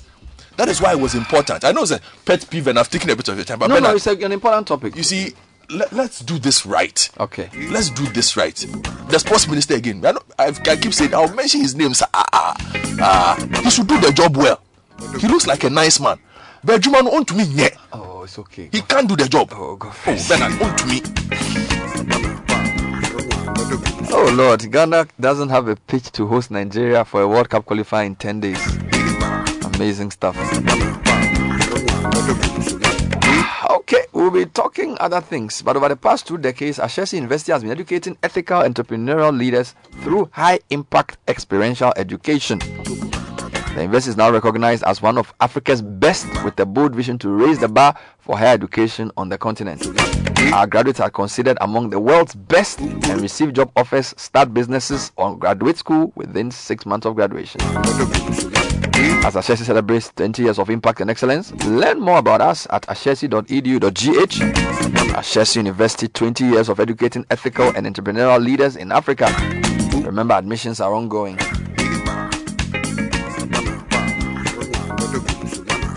I have a question for you. When was the last time you dewormed?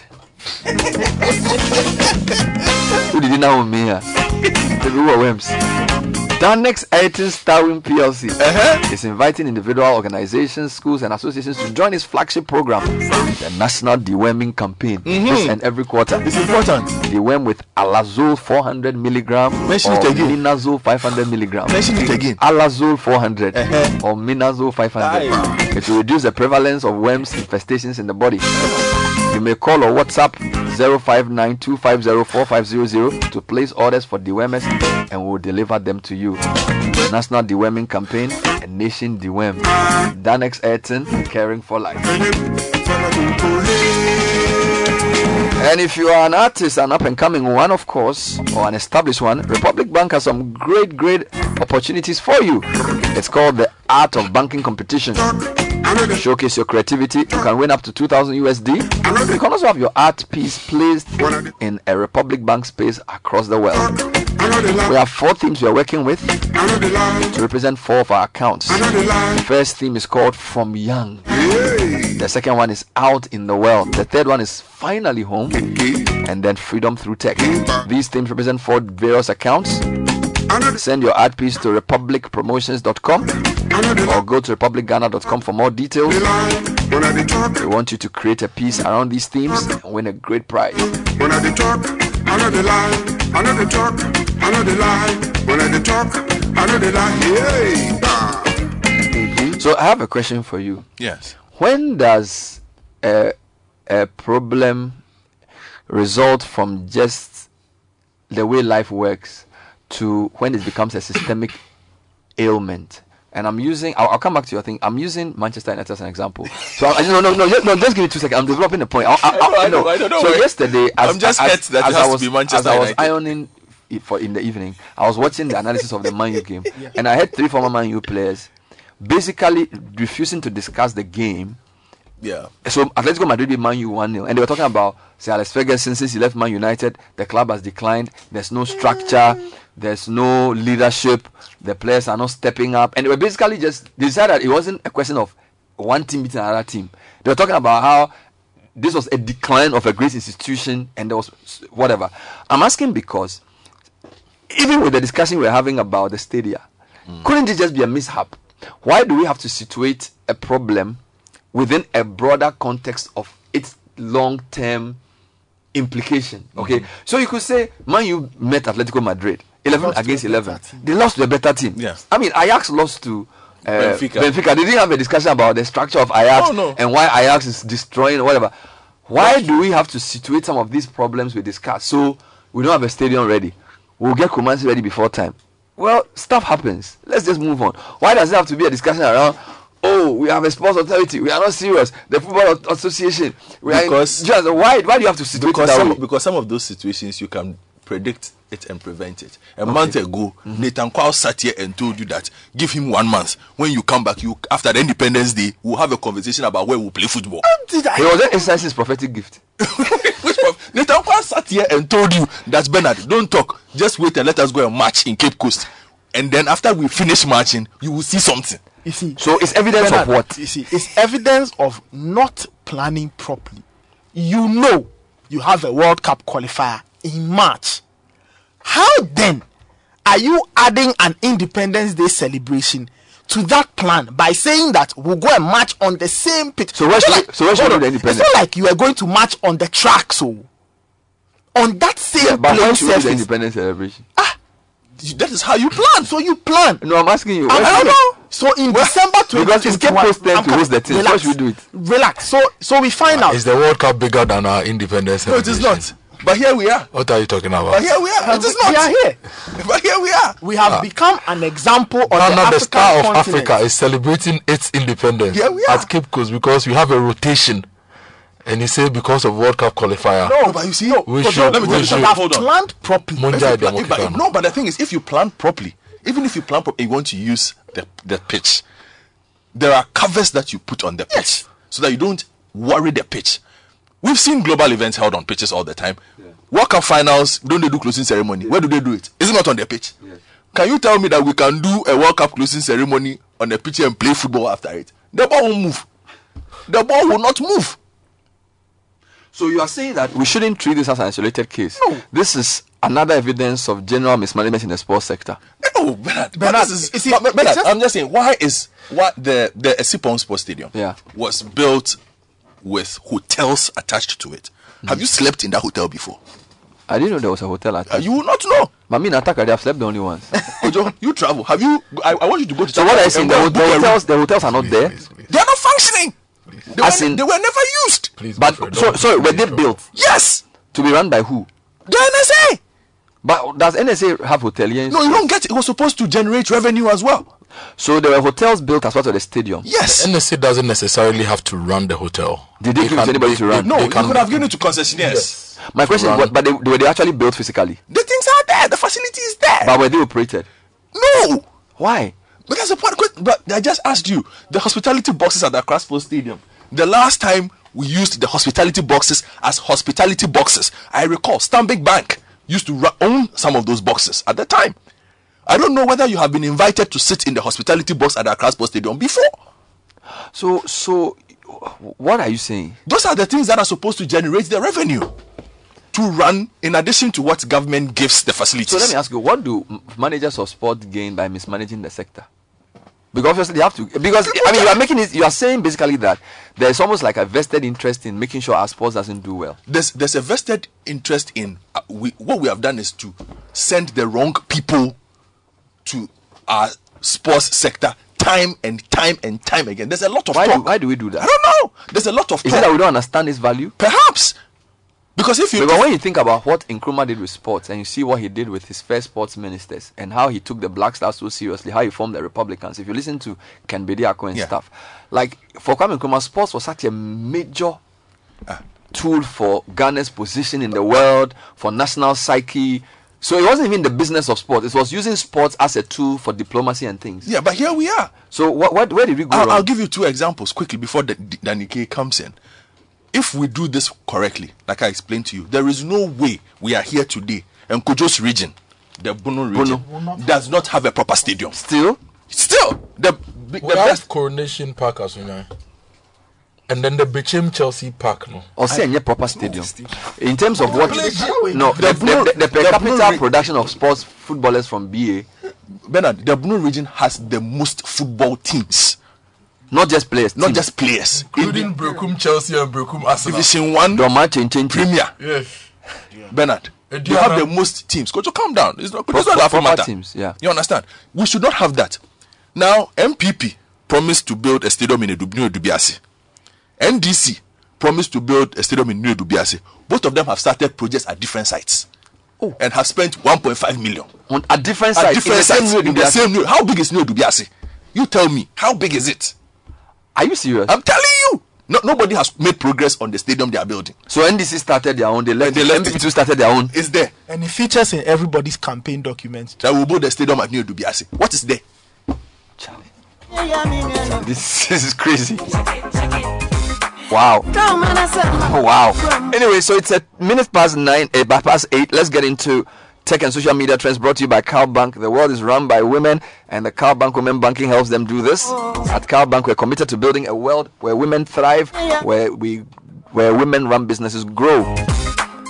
If you're a woman in business, then partner Cal Bank Women Banking today. Let's help you build capacity, network with other female entrepreneurs, access finance, and uh, get global markets for your business. Contact us via wbu at calbank.net or chat with us online on any of our social media platforms. Calbank forward together. Segment is also brought to you by Vodafone. Don't forget, from 1st October last year, all SIM cards in Ghana must be registered, and we're doing that. It must be done only with a Ghana card. If you don't have your Ghana card yet, contact your nearest NI office to get yours now. Failure to register your SIM will mean that you will not be able to make voice calls, use mobile money service, internet, and any other service linked to your SIM card. To register, dial star 404 hash, follow the prompts. Note that you'll be required to send the following details on your Ghana card, which is your PIN number, your surname, your first name, date of birth, and gender. Call 0800 110 622 or SMS 655 on Vodafone for more information. Daniel Cranting is here with the trends. Good morning, Daniel. Good morning, Bernard. Uh, we'll start off with the stadium matter. Um, Amokachi Dan Amokachi, a former Nigerian striker. He was trending yesterday. Um, he took a video at the Abuja International Stadium um, saying that Nigeria were ready and then took a shot at Ghana, uh, saying we are still looking for a venue for the game. Uh, yesterday, Cape Coast was rejected by FIFA. Baba Yara is still under review, so we'll know the progress of that. Uh, Today, I think today. Yeah, we'll know the progress of that today. So, fingers crossed. If not, And we'll forget by next week. Hmm, if not, uh, the game, our first leg game, our home game may be moved away from Ghana. Hmm. So, um, fingers crossed. Um, also in the trends, uh, Samuel Inkoom, he was training yesterday. Um, early in the morning yesterday, um, he was spotted in training with Hearts of Oak. So that generated a lot of conversation.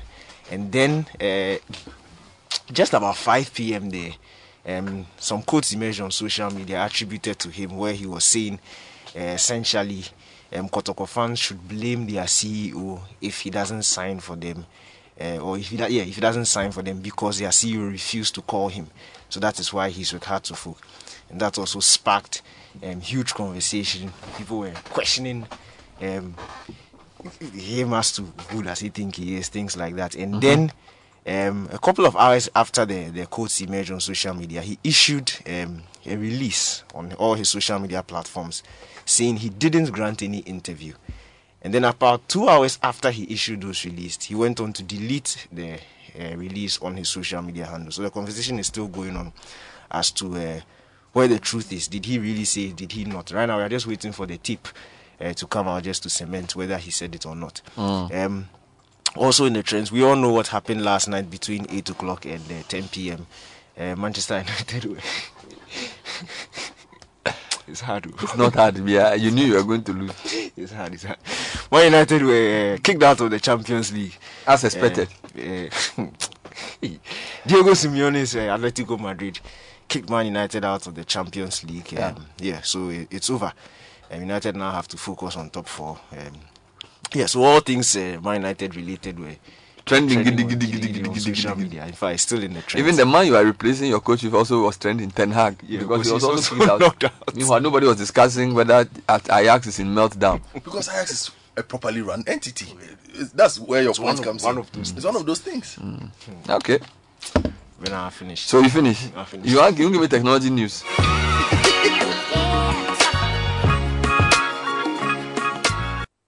This is the Citi Breakfast Show.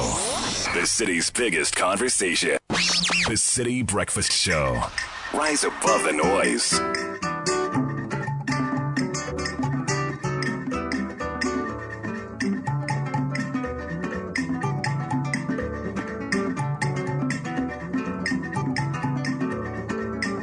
Ababa na de swai, na de swa, na de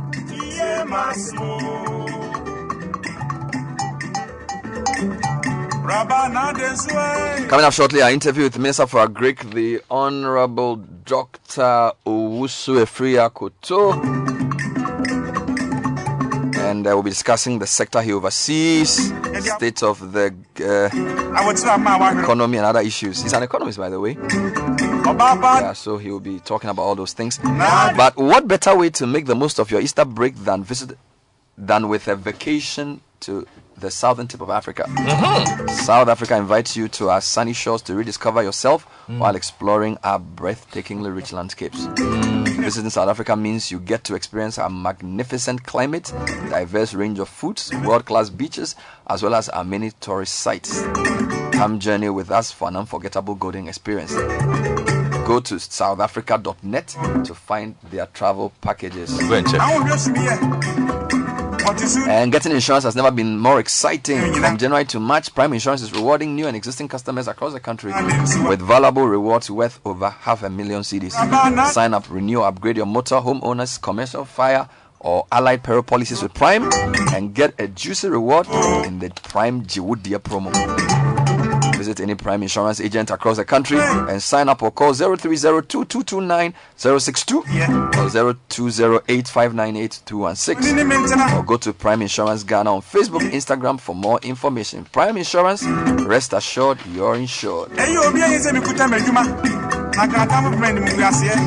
And for anyone looking to do more and embark on a life of adventure, this is the SUV for you. The distinctive front grille is dominant, do- dominated by the iconic MG logo. The LED daytime running lights are smart and provide great visibility, and the electronically adjustable wing mirrors will provide you with the clarity of vehicles behind you. We also have a panoramic sunroof, leather seats, and a leather interior. We're talking about the new MG RX5 Deluxe. Starting price 232,000. Call 0202-147-113 or go to mgmotoghana.com. Showrooms are Accra, Kumasi, and Takoradi. Follow us on social media as well. MG Auto Trading, authorized dealer for MG. And the Surf Lines one year bundle gives you that unforgettable feeling of security. Whether you're keeping tabs on family on the go, staying busy with your favorite back to back online meetings, or downloading great movies, you can relax knowing that once you load, you have the data for a whole year. You also enjoy 12 months data connection for every 11 months purchase with a device, backup, and a dedicated VIP manager. Go to surflinegh.com or dial star 718 star 77 hash to sign up today. Quick comments on the state of the stadia. Before, ahead- before we get to the state of Agric, Yes. Yeah. quick ones. Uh, this one says, All right. um, Godfred, help me out here. Tony Nkrumah Boateng, he sent us one. He says TNA Park is being rehabbed here in Tarkwa at a cost of $60 million by Goldfields Ghana Mm. after uh, it will be handed over to the sports authorities and it will return to its former state in five years. Mark my words. Says that's how we are. Aguze says um, the grass in front of the Jubilee House, which doesn't generate any income, is watered every morning. But the stadium, which has the potential to generate jobs and income, has been left to rot. I cry in my bed. We are simply not serious. This was, I think, the Adisadel Stadium was available for the celebration of anniversary. That's where the Farmers' Day was held last December. Mm. Ken Inebri. Kofi Ntema says Independence Day celebration has most of the time been held on the pitch at St. Augustine's College. Why couldn't it be done? We have a problem at the very top of leadership. Sir Bless Ntema Newtown says FIFA should just disqualify Ghana because we won't do anything better should we qualify. Oh, And he says being a Ghanaian and a Man United fan is suffocating. Who sent you? Who sent Sana you? from Medina says, Don't you guys think the reason why Godfred is proffering all of this that we shouldn't qualify and go to the World Cup and waste money? As for me, I strongly wish we will not qualify. Who will qualify? Who will Oh, qualify? there's one. There's one. I like this one. Uh, this one says, Bernard, El-Wak looks, El-Wak looks like a children's playground. Cape Coast Stadium, we knew we had a big game, but we still went ahead and had the marching on that. Baba Yara, dressing rooms look like World War II bunkers. Oh, Lord. Very poor state. Tamale says the toilets are overflowing. Okay, Tamale, the toilets are overflowing. The grass, the grass is dry and it can easily catch fire. Overgrown too. I Yeah. saw it yesterday. Yeah, a sipon, don't mention it. This should tell you that we don't have thinkers. So all the stadia are not appropriate. We'll come back to this later on. It's now time to talk about food. My guest is already seated. We'll be speaking to him on the sector he oversees, on the state of a agric, state of the economy, state of Ghana, state of the party that he he is a member of.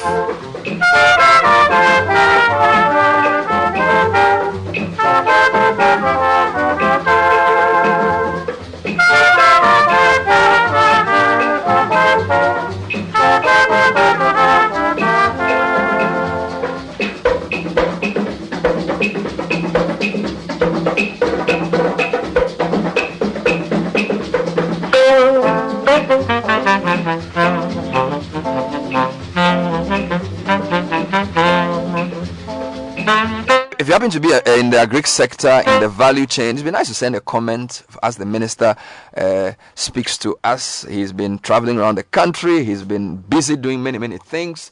What do you make of the sector that you're part of? We've spoken to quite a number of people in the value chain. Send us a WhatsApp on 0549986996. Our guest is Dr. Uh, Owusu Afriyie Akoto, the Honorable. A couple of things you may not know about him. So he did his bachelor's in agriculture. He also has an MSc and a PhD in agric economics. This is from Cambridge, of all places. He worked as an economist, senior economist, principal economist, and chief economic advisor of a period of 18 years at the International Coffee Organization in London. He's also worked as a consultant to the World Bank and the United Nations on soft commodities. So we're talking cocoa, coffee, and sugar. And this was over a period of over 22 years or over 12 years, 95 to 2007 as well. And then, of course, in 2008, he entered Parliament where he spent two terms MP for Kwadaso, a place Kojo is very familiar with, Kwadaso in Ashanti. And he was MP for two terms. He was also deputy ranking member and subsequently the substantive ranking member for the Committee on Food, Agriculture and Cocoa Affairs. And he was appointed Minister of Agriculture in 2017. He introduced the Planting for Food and Jobs, which was seen as a flagship program. And he was maintained because in 2021, he was one of the first names on the list of ministers to be maintained. And uh, he is here with us. I need to also say that as I traveled around the country last week, from Accra to Cape Coast to Atuabo to Sunyani through Mim Goaso, Kenyase, went all the way through to Wenchi, and then I drove through Bamboi, got to Bole, turned on the Fufulso Sawla Road, hit Sawla, entered up in Tamale, went to all the way to Bolga and Paga. I couldn't help but notice his posters around as well. So he's quite visible in the country as well and we'll be talking to him. I'm here with Kojo as well. And for those of you watching on television, thank you for joining us. Honorable Doctor, welcome to the show. Good morning.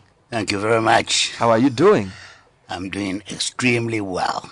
Amazing. How is the sector that you oversee? Se- sector is bubbling with life. how do you assess that? Uh, how do you get to know what's going on? Do you have like um, daily reports? Is it the your field workers? Because your sector is such a huge sector. So how do you keep a pulse on the agri sector? The we have a lot of workers around the country. Mm-hmm. At the headquarters, we have 13 directorates. Mm-hmm. Then in the regions, we have the directorates, the regional directorates. Every district has a district director of agriculture. Mm-hmm. Under him, there are loads of extension officers who are working shoulder to shoulder with the farmers on the application of modern technology. So it's it's uh, Hydra like arrangement where we're everywhere in this country. Mm. Some of the workers, apart from those working with the farmers, are also collecting data on the major markets on prices, wholesale prices of food uh, stuff, and all that. In addition to that, of course, the ministry is a supervisory ministry for the great cocoa industry in this country. So we have a lot on our hands. Mm.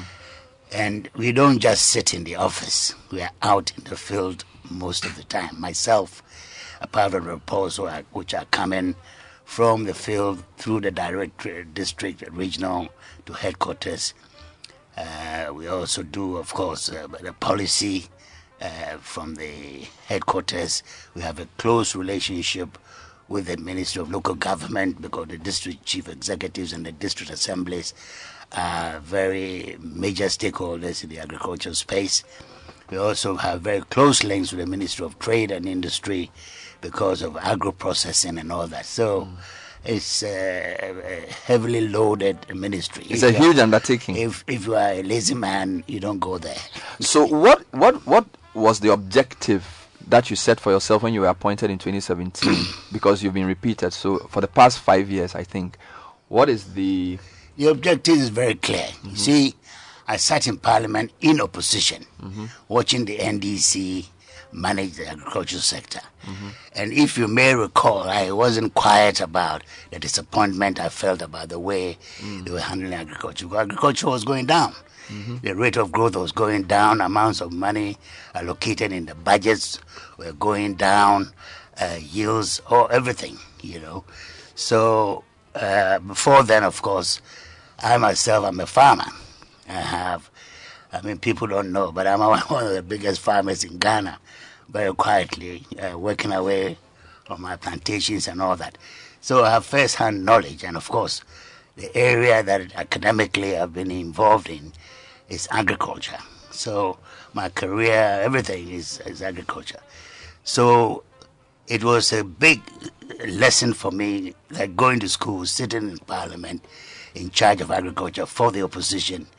And I knew exactly what I would do if I, God gave the chance to me. And He did.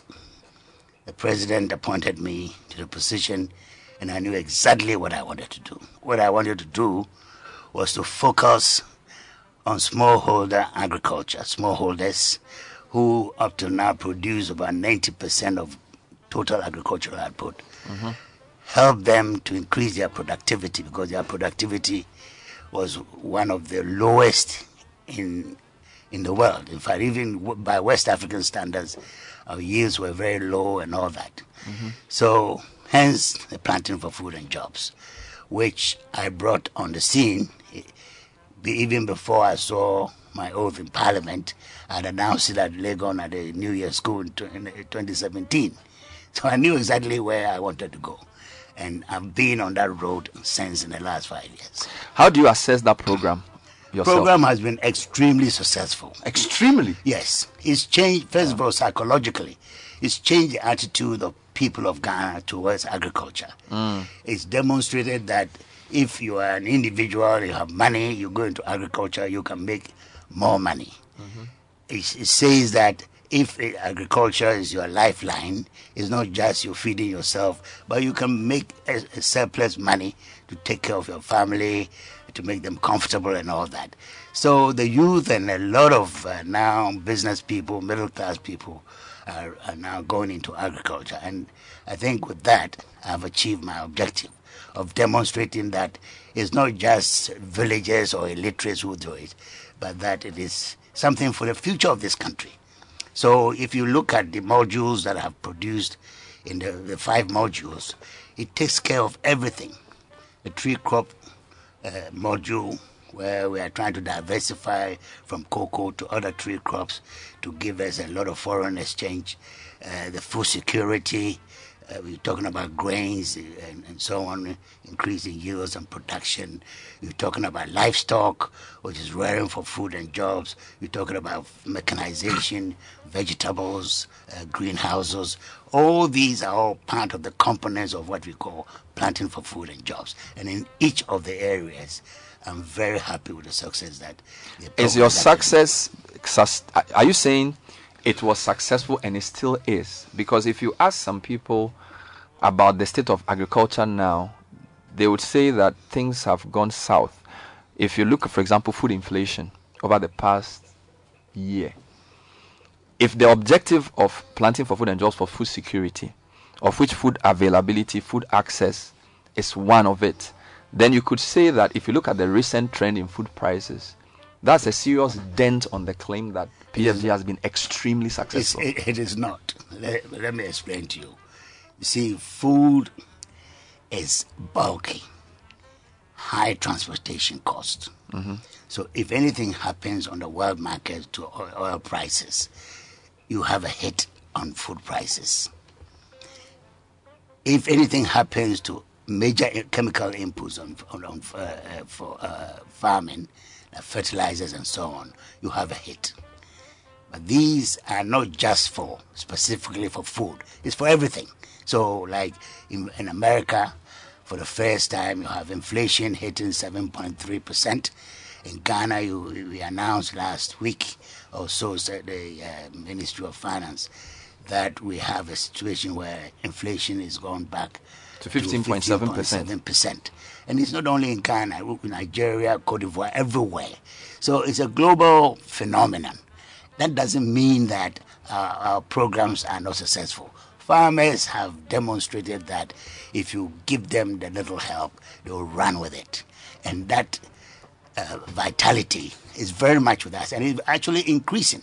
I mean, people, the, the kind of uh, inquiries that we are getting at the ministry now, you'll be amazed uh, from all kinds of angles, from those abroad, uh, those uh, lo- local people, those in the other businesses and so on, all are flocking into agriculture because they, they've seen that with what we have done, it's opening up huge opportunities. And not only that, you see, we put it on a certain level And that level is sustainable only if we, we concentrate on the value chain. And otherwise, turning the raw material the farmers are producing into industrial products, packaging, and all those things, branding, and all those things to try and get additional value. Hmm. Okay, so let's press this, let's press this a bit. I get your point when you say, even from a psychological point, the way people feel about farming has changed. I'll give you that. Mm-hmm. You're also talking about productivity and yields. Yes. I cannot argue with that. Mm-hmm. But there are a couple of other points people raise when we talk about the objectives of a big policy like PFJ, when you look at the amount of input. So let me give you like three. Mm-hmm. So on the inflation point, I wasn't just saying right now. If you look at inflation time series for say the past two and a half years, food inflation has trended upwards. It came down early 2021 and started trending up very very fast. Mm-hmm. Now it's at 17.4 percent mm-hmm. from a low of 5.4 percent May last year. That is point number one. Point number two. One of the objectives of a policy like PFJ should be import substitution. Yes. So when you produce a lot more food, particularly the grains, mm-hmm. your imports of certain items should be coming down. There is a concern that rice importation is not coming down as quickly as we see and hear that rice production is going up. So the import substitution side is a second issue.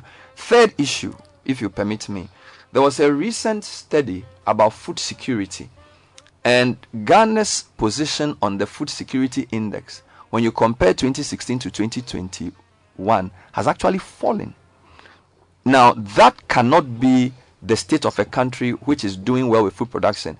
And if you permit me, I'll actually read the excerpt of that report for you to make the point. So, this is a, a recent report which was put out by um, the Economist Intelligence Unit. Ghana's decline in food security index. Just give me two paragraphs. Ghana declined from 78th position in 2016 to 82nd position in 2021 on the Global Food Security Index, published by the EIU. The GFSI considers the issues of food affordability, availability, quality, and safety, and it looks at 113 countries. Then they talk about what the index is. Now, in 2016, Ghana was 76th. This was before you took over. 2021, last year, we went to 82. So we can question your claim that PFJ has been extremely successful in the face of these three pieces of evidence. No, the thing is that the studies you are quoting, I don't have access to them. I don't, I don't have it, so I cannot really challenge what you're saying. And if I cannot challenge it, doesn't mean that what they are saying is a reflection of reality on the ground. There's no organization in the world that has more observers on, in the field than Ministry of Food and Agriculture. If we are quoting from the Ministry of Food and Agriculture, then I will have a basis on which to challenge you. But you see, this is being very selective. They're talking about a whole sector of the economy, huge sector of the economy. If you choose and pick specific areas and say, oh, this person has done this study, and I don't even know the basis of that study, and you expect me to comment, I cannot comment. All what I know is the data coming into me from my, my people in the field. And I'm saying that on the basis of data from the Ministry of Food and Agriculture, this agricultural economy is doing very well. But I also gave you food inflation figures, which is from the Statistical Yeah, Service. it- so that's not from. No, that that one I'm saying that there are factors. You're talking about food prices in the markets, not at the farm gate. If you're talking about food prices at the farm gate, then it's a different situation. Cost of production is a major determinant of prices at the farm gate. Transport is a major determination determinant of prices in the uh, markets, in the retail uh, areas and wholesale areas. And those have admitted that we don't have any control. Last year, in January, we had a situation where world price of oil was fifty dollars. It went as high as one hundred and thirty-one dollars, and it's ju- just come down to around hundred dollars. We have no control.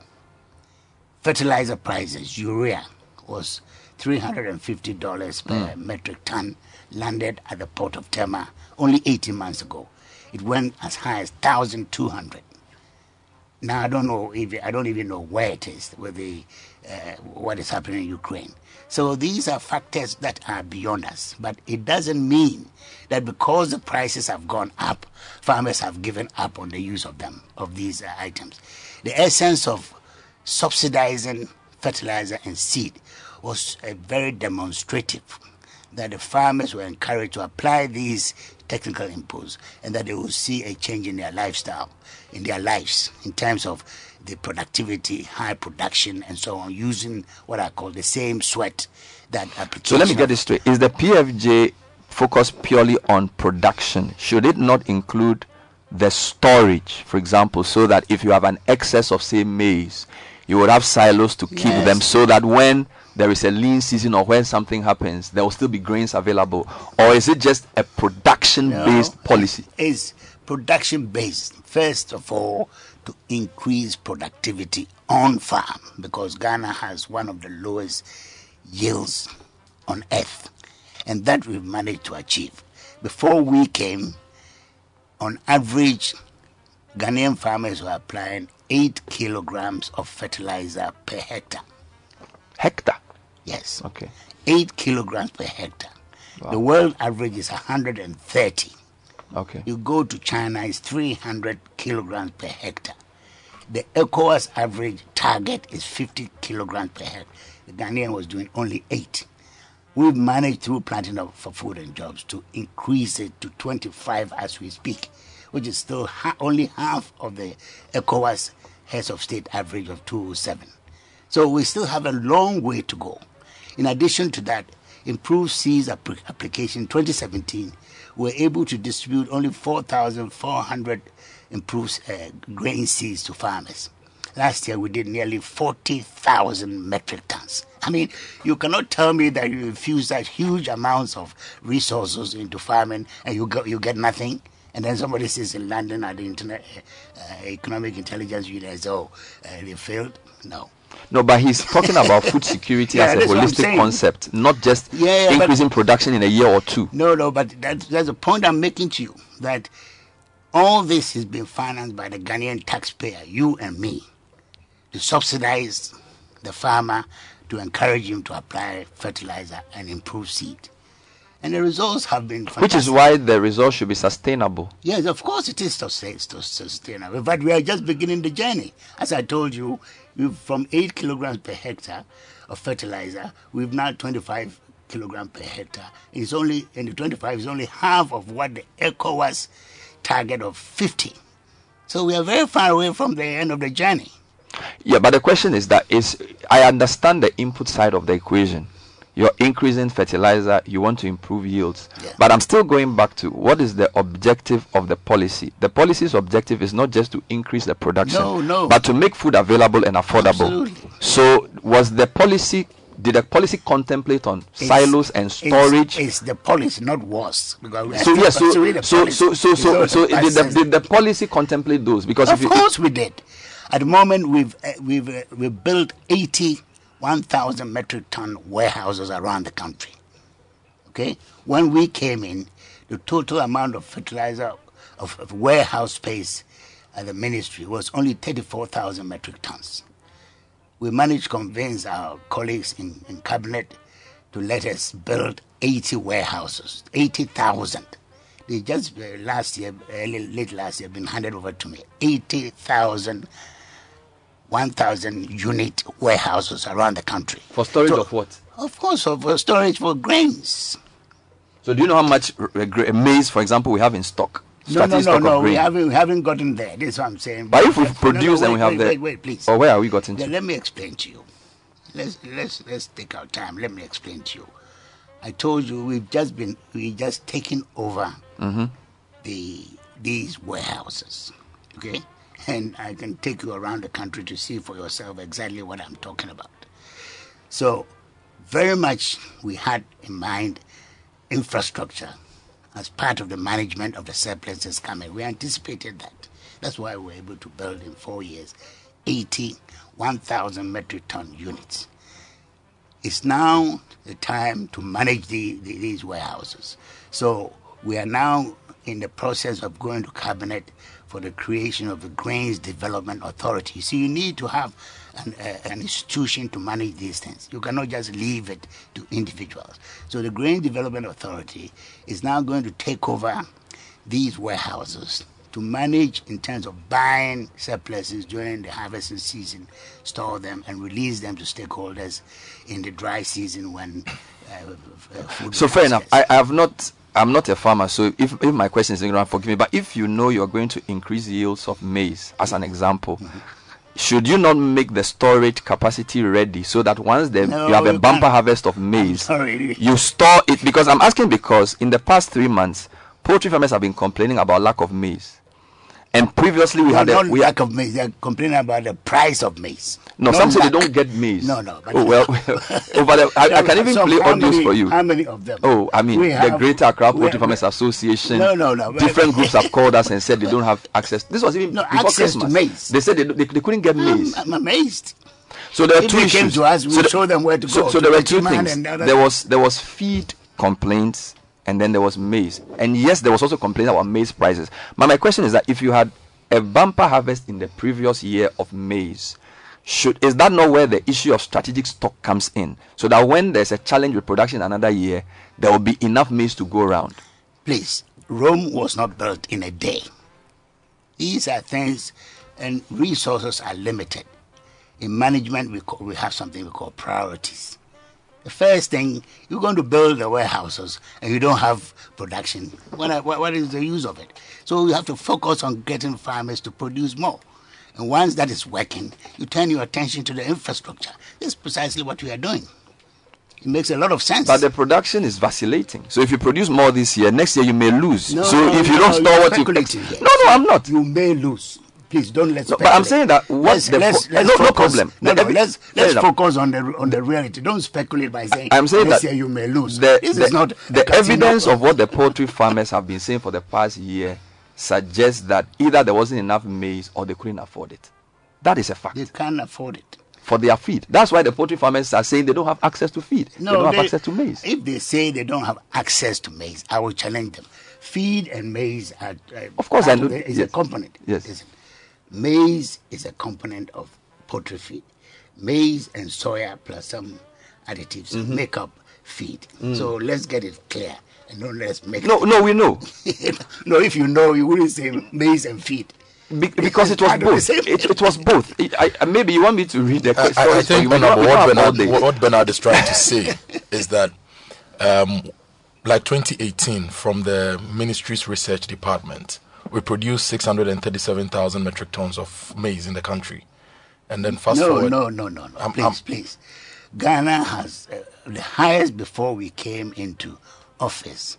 Maize production in Ghana was one point highest was 1.8 million metric tons. Um, We've increased that to 3.1 million tons by 2021. By 2020.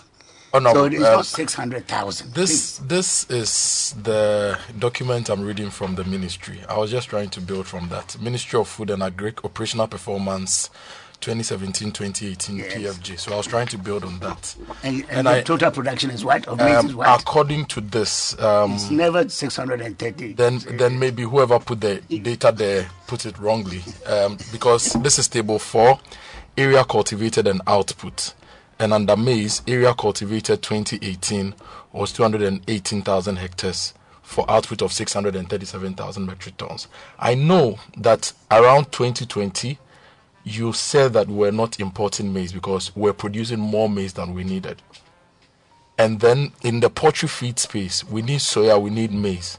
Now, um, what is the current production based on the requirement of the market? You, you, you get my Well, point. No, I think you are being too technical here. I Okay. mean, you're asking me uh, statistics. I mean, I cannot sit here and give you specifics. But if you say that Ghana's total production of maize is 600 and something thousand, I will challenge you to that. It's not true. I'm not We've saying never- now. I'm saying never- in 2018. No, no, It was 637, No, according no. to this MOFA No, document no, I'm please. reading. Then, it- then it's a wrong document. You can take it from me. No, no. Okay, let me read I've been in, I mean, I've been No in problem. this. I've been in this business for decades. You know, he is quoting. You know, I think for me, I don't even want us to split hairs over this. there are different sources of data. The the point we are raising about maize. Let me read this story to you. This story was just last year. The Ghana Poultry Farmers Association. This is July 13, 2021. The Ghana Poultry Farmers Association fears Ghana's poultry industry risk collapse if government fails to swiftly deal with recent challenges of feed for poultry. This comes as poultry farmers across the country currently are faced with scarcity and high cost of maize and other ingredients needed in their industry. Speaking to Citi Business News on the development, President of the Greater Accra Poultry Farmers Association, Michael Nyakwampim, said, There is a looming danger if the challenges are not addressed. We do not have the cereals such as maize, soya, and wheat bran available to work. So we are having imminent shutdowns, and we are seeing and what we are seeing is there's a looming total shutdown. We want to avert this because GAFA alone has about 1,775 farmers, and we cannot have a situation where people whose businesses are just poultry farming would have their businesses collapse. So this is the, the information. So. The this was this statement was when? This is July 2021. So last year. Okay, so the industry has collapsed by now. I mean, these these are you see, we are in a very comfortable situation. Before 2017, we were importing food into this country, even plantain from Cote d'Ivoire. Mm. Okay, now we are not talking about human consumption of food. We are talking about for animals. We have so much surplus now. We are talking about animal uh, uh, uh, food. So it, it really shows you, and I'm saying that we have statistics to show the amount of food that we are exporting to neighboring countries that has been going up. If we didn't have a surplus, how could we be selling food to our neighbors? That's the question. So if somebody comes in and talks about animal sector production of uh, feed, I accept in 2020 we, we were hit by a massive drought in the forest belt of Ghana, which reduced production of maize and other grains. Mm-hmm. And for the first time, every four or five years, we, we have this hit. You go back 50 years, every four or five years, there's a drought. So we've been lucky. We were lucky from 2017 till 2020 when this drought happened. But it was ameliorated by the increased production of planting for food and jobs in the savannah region. And of course, if you have a sudden drop in, in production, it has to affect prices and, and, and the availability on the market. That is what the farmers were talking about. So it does not affect the body of the policy that we are pursuing. And so it's just picking here and picking there. You lose sight of the overall policy objective that we are following, which is to transform agriculture in Ghana.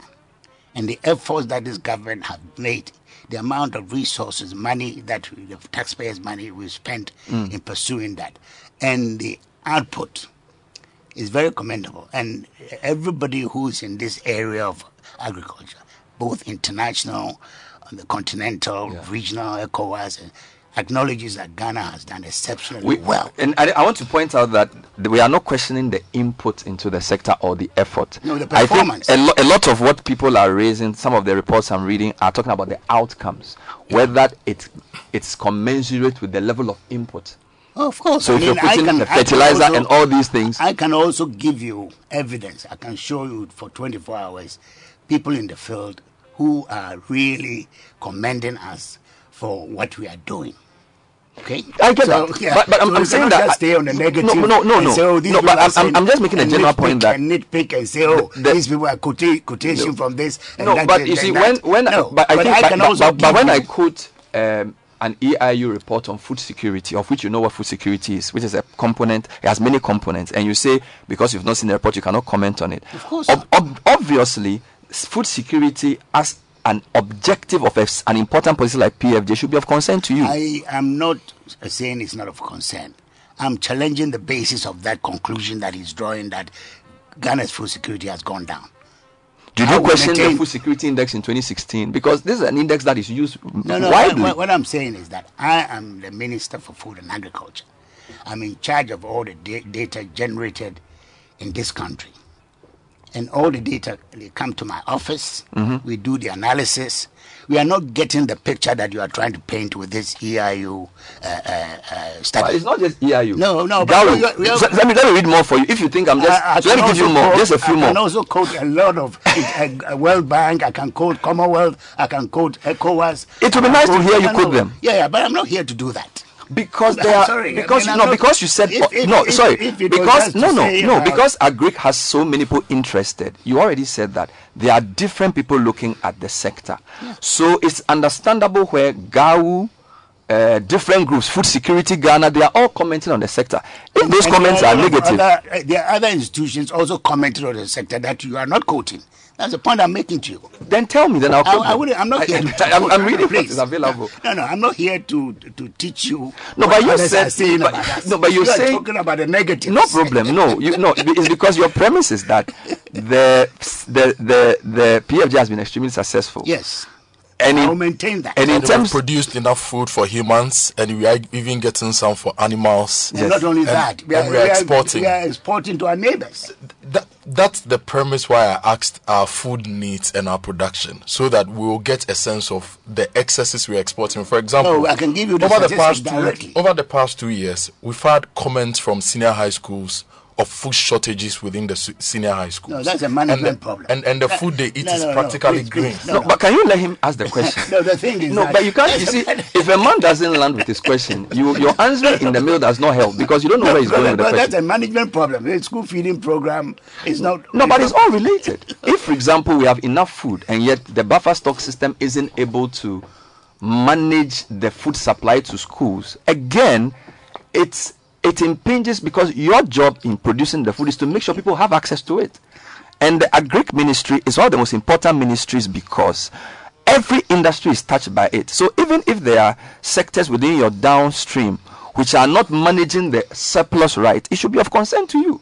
Yeah. Because because when the president asks you where we are with food security, you can't just say, Well, we produced excess rice two years ago, therefore I've done my job. You have to wait to say to him that apart from what we produce, we stored it and managed it in a way that made food available we to everybody. We don't have the storage until now. That's why I said that we just handed over to me 80 warehouses of 1,000 metric ton capacity. So I cannot say that we stored it. Where is the money for to buy to store? Where were we going to store it? So, So but the storage is part of your mandate. yeah, of course, this is why we are building warehouses. So that's why we have to admit that. This, that- so then you can't say the policy has been extremely successful because Why the policy is not just about food production. No, no. Because the objective of the, The- policy the- is food security, No, no, no, not just no, no, making no, a bumper harvest in one no, year. No, no, First of all, the food should be available. Mm-hmm. And before then, the food was not available. That's why we're importing food from Cote d'Ivoire, even plantains Good. from Cote d'Ivoire. Mm-hmm. Now is the reverse. You go to Burkina Faso, Ouagadougou, Agogo. Plantain farmers have a, a, hired a site where they are marketing their plantain. Okay, that one you don't talk about it. Well, you are just Or telling me. You haven't even told me the source. Oh, you don't know. No, you- you source, I have sent people there. They filmed it and everything, and it's in the papers. If I can only use what is available to me. No, that's selective. No, no, no. I, I reject that. Yeah. I reject no, that. No, because otherwise there are a lot of evidence. because we've you quoted, we've, we've, we've admitted increase in food production from the Ministry of Agric. We have conceded that rice production has increased based on official statistics. So it will not be fair for you to say we selectively use data. No, no, you have because all the things that you're, you're quoting people I'm quoting who reports. are saying no, no reports, but you're not quoting reports which are, are, are acknowledging that our program has been successful. That's where I have on the production side, No, no, that no, acknowledgement has been made. Supply is supply. If the if the food production is not there, there can be no supply. The food production is there because we've used taxpayers' money to subsidize technological inputs for farmers to apply, and the results are showing. So let's stay on, on, on that aggregated level than being quoting specific. This group is saying this, this group is saying that, and forgetting that there are other developments which are positive. So just to c- clarify and end that segment and move forward, you are an agric economist as well. And you've explained some of the challenges in the value chain that can affect price. So if I, I'm, I'm coming, so what, what do you think we need to do to reverse the upward trend of food inflation? We have two areas that we have no control of, as Mhm. I, I, I told you. Food in, inflation made of a cost of production on the farm, the transportation to the, the markets, Mhm. and the component of the transportation is to do with oil. Ghana is a net importer of oil. So what happens on the world market, I have no control. We don't produce fertilizers in this country. We have to rely import fertilizers. So if prices of global fertilizers go up three times, we have no control. These are elements which drive costs. So in those areas, if you are going to judge us based on the prices at the retail at the wholesale, then you are not being fair to us. Okay? Because in those areas we have no control. We don't produce these items in Ghana, and they have major impact on food prices. It's rather to look at the supplies in terms of production. I'm saying that we've managed to move, for instance, maize production from 1.8 million metric tons to 3.1 million. This year, we're expecting, if the rains are good, to go on to 3.5 and so on. So that's progress. See, that is, these are evidence that is under our control. If you're saying because these prices are high, production has come down, that's a different issue. We're expecting production to go up in spite of these significant increases in these input prices. Quick question on rice. Again, rice production has increased. There's a concern that some of the mills still don't have enough rice to mill. Yes. We have more milling capacity than we produce rice. What do you think is the bottleneck? No, no, we don't have. It's the reverse. Our milling capacity is only three, four hundred and fifty thousand metric tons. If you put all the mills together, we've done the calculations. We sat down with the millers, four hundred fifty thousand metric tons. Our paddy production last year reached one point one million. So we, we have only we have less than half of the milling capacity for. That's why the Nigerians come and take our paddy to go and mill and make all the money in their countries. And I'm trying to get investors to come and invest in the milling uh, capacity. Even the current milling capacity, only about 70% of the or less is being used because the banks are refusing to give working capital to the millers. The banks have not helped us. And I, I keep saying that, that the commercial banks in this country have vacated agriculture. And in spite of all the life that we put into the sector, it's just sat on the sidelines watching us.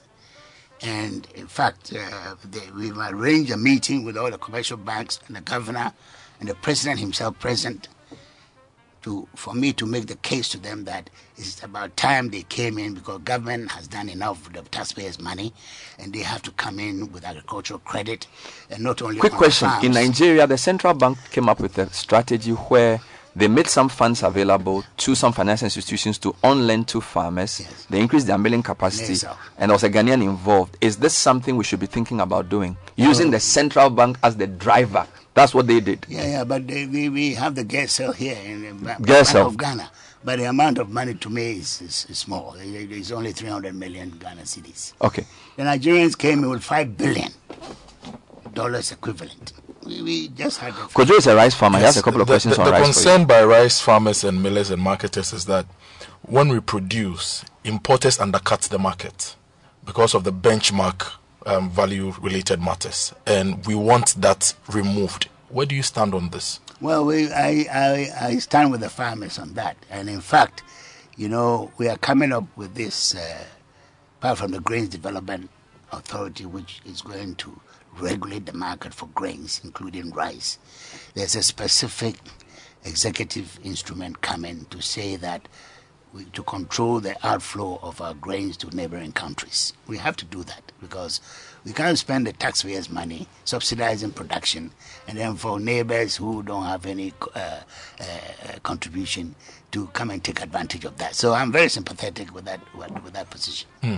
The uh, other challenge is also fertilizer availability for the upcoming season. Um, the data um, since PFJ started, we increased fertilizer um, 2017 440,000 metric tons. Back then, that was the record for the year. 2020 we did over all-time best 600,000 metric tons. 2020 it dropped because of COVID and related matters. Now Russia Ukraine is also threatening fertilizer availability. Do we have any strategic stocks or we have any sources of fertilizer that we are going to give to farmers this year to no, plant? we don't have any source. We rely on the private sector to import fertilizers. And last year, uh, we were caught on the hop in the sense that nobody uh, knew there was going to be a sudden change in the world fertilizer market. So the shipments were a bit low and shortages ar- arose and farmers complained and all that. This year, of course, uh, it's a more organized, uh, there will be a lot of fertilizer on the market, but most of it will be on the open market. See, there are two markets the subsidy market, the subsidy market, and the open market. At least the open market will be there for farmers to go out there, but of course, it, it, won't, it will be more expensive than the subsidized market. So this year is going to be different, and we've we've done the stocks, the those uh, stocks on, on, on high seas, those are in Tema, Kumasi, Tamale, and we think that there will be adequate amounts, but the prices. What about payment for some of the private fertilizer suppliers? Indeed, some of them sent message and said some of us have still not been paid for 2020 supplies under PFJ. What's going on? Yeah, I mean that was a very unfortunate. I mean, uh, I think since then the Ministry of Finance is making up for that. Most of them have been paid. There's still a, a little matter of about 85 million uh, to sort it out completely, and I know that the Ministry of Finance is working on those. Honorable, I'll, I'll ask you a question that our Tumu brothers and sisters have sent. Sisala is Sisala West. You agree with me that they are one of the two of the biggest maize producing um, districts in the country, By far. but their roads are amongst the worst in the country as well. Well, we'll talk to the Ministry of Transport. Of roads? Of roads, yes. You have talked or you will talk? or you will keep talking? We are, we are talking. No, no, but their roads have been consistently amongst the worst in the country. Well, I'm You've not been sure. there several I'm, times. Not, I'm not sure about the roads, the road through Tumu all the way to the other side. That's a very good road. If you're talking about going off those roads, Yes. uh, then you can talk about Ashanti, Brong Ahafo, everywhere. I mean, it's not it's not just specifically. To But because of the importance in the grains they produce, Yes. for a place like Tumu, that should probably be a priority for you, shouldn't it? Yes, I mean, we talk to them in roads. Let me come to cocoa. so my question about cocoa is two things. Before you became minister, cocoa was under finance. When you were in a position, you said that you felt cocoa should come under agric, and the president agreed with you, and it brought cocoa under agric. Then you introduced the living income differential program, launched I think in 2019. Would you say over a year and a half and two years it has worked? Well, uh, the living income differential is meant for the farmers, $400 per ton. When it came, we gave it all to the farmers. So, as far as we are concerned, that objective has been achieved. Are the multinationals cooperating? Well, they are dragging their feet, and that is a subject for, for government to government, for the trade uh, to bring pressure to bear on the trade to be faithful to the spirit of that agreement. Again, I see you are very uh, strat- important to this president because you are one of the ministers he's not touched and you are quite close to him. Some people feel you could have been stronger in your defense of the question Kojo asked in relation to the benchmark values because the farmers started speaking out. We haven't heard from the trade ministry nor the agric ministry very forcefully. Is this a vexatious issue for the government? Is there division? as to this benchmark value because obviously your stakeholders are the farmers and it looks like traders are another stakeholder group in in fact manufacturers and traders are under the trade ministry but the farmers are in your side just give us a sense of the calculations around all that because in 2019 vice president announced the reduction of the benchmark policy two years later finance minister says we are reversing it i get the sense there's a lot of disagreement within the government as to where we should go with that policy? Not at all. I mean, this government is very united in this policy. We brought the policy. We see that it's not working. Uh, a listening government. We've listened to all sides in consultation. We've decided to take a peg down. And that's not the end of the story. We continue to review the situation and bring it where it belongs. But they are taking other measures to make sure that the farmers are not worse off. I mean, we are talking about the fact that these subsidies that the farmers are getting very unprecedented. It's never happened. If you take the five years, the amount of money the government has spent on the subsidies alone is equivalent to nearly half a billion US dollars. And this is by the taxpayer. It's never happened. The magnitude of the support that the Akufo-Addo government is giving to, the, to these farmers is never happened in the history of this country, even pre-colonial. So it's a major step. And the transformation, I see it. I don't sit in the office all the time. I make sure that every year, all the 16 regions, I visit them, I go out into the farms, I talk to the stakeholders, processors, and so on. We're making fantastic progress. And I think that is something which is acknowledged by most Ghanaian farmers and stakeholders, except maybe a few. Do you radio- feel there's a radio- radio consultation? Just a quick, just a quick question. You said that before you were even vetted, you knew you were going to do PFJ. Yes. So when you hear people like GAU, Peasant Farmers Association, Food Sovereignty Ghana, make comments about either the consultation for the planting for food and jobs, or they feeling that a policy is not going well, could it be that they felt uninvolved in the policy? For which reason, each time you hear them comment on the issues, you don't seem to be on the same page with them. No, the thing is that in Ghana, whatever you do, you you get people's that that's, that shouldn't. The vision and the drive should be there. If nobody was criticizing, I'll be very surprised. I'll be looking for people to come and criticize. So they're they're doing a fantastic job. That does not mean that we should deviate from what we are doing. But especially when you, you see demonstrably that the, the policy is working. But some of them are pretty interesting. So you have Peasant Farmers Association, quite a significant group. Food Sovereignty Ghana, you could say it's a You're- CSO. you're talking about- then you have General Agricultural Workers Union. These No, are you're, you're talking about peasant farmers being a significant group. How many farmers are in the Peasant Farmers Association? well, I, I mean, let, let's be very honest. Look, the last census of agriculture was in 2018, which I, as superintendent, first time in 37 years we've had agricultural census. Total number of households, farm households in Ghana, 3.2 million. How many of them are in the Peasant Farmers Association? Please, you know, you have to take things into perspective. People hide behind big names and pretend that they are, they are, they are uh, speaking for a certain group of people. so you are in touch with the farmers on the ground. But so I- even if the associations claim they've not been consulted, you are working with the farmers. No, but I'm saying I'm getting first-hand information i- to the extent that nobody in this country or anywhere in the world has the kind of information I have on Ghanaian agriculture. So if you are saying something which is relevant to what is happening to the information we are getting, yeah, you are prepared to. But if you are So what, are- what is your reaction to the accusation that you don't listen because you are because you're an agriculturist and you're an agric economist and you're a farmer, you tend not to listen to what people like these groups say. What are they saying? Some of them say you need to reconsider the approach to PFJ, for example. I read a couple of Well, stories like that. I mean, we, we, who says you are not listening to that? Well, We have maybe- a maybe they haven't heard from we you. have a whole directorate for policy making. So all these things come to them, and, and, and we factor it into things. The fact that we don't come out and say, oh, these people said this, so we are doing it for them. We spend all your time doing that.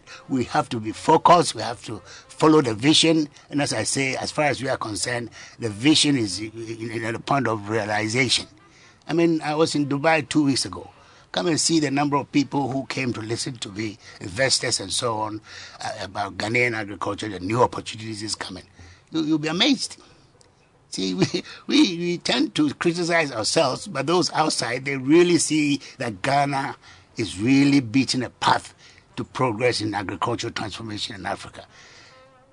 As far as Barbados and all those people, they come to us to find out what is planting for food and jobs that they can carry out. Sierra Leone, Liberia, they've been here. So if they recognize what we are doing and our own people are saying, oh, this and that, and you are shaking, no, no shaking. So you are very clear that the agric sector under your direction is headed in the right place. I'm surprised by your question because I thought you would be the first to admit. I wanted to. No, I want you to. No, I, it's, it's, I want you to affirm based on what you've said. We'll take a short break. We'll come back and read some questions. Uh, I need to tell you that your interview has generated a lot of interest. A lot of people have sent questions. We will not be able to ask all, but there are a few questions that we'll read out. And then there are also interesting views about what you will do after this. So, as I said, as we travel around the country, we saw your posters, and it seems very clear that you are throwing your hat into the ring to be NPP flag bearer. Where where does that sit, and what's going to happen? We'll deal with some of those as well. We're talking to the Minister for Agric, Dr. Afriyie, and he's answering all our questions. Stay with us. This is the Citi Breakfast Show, the city's biggest conversation.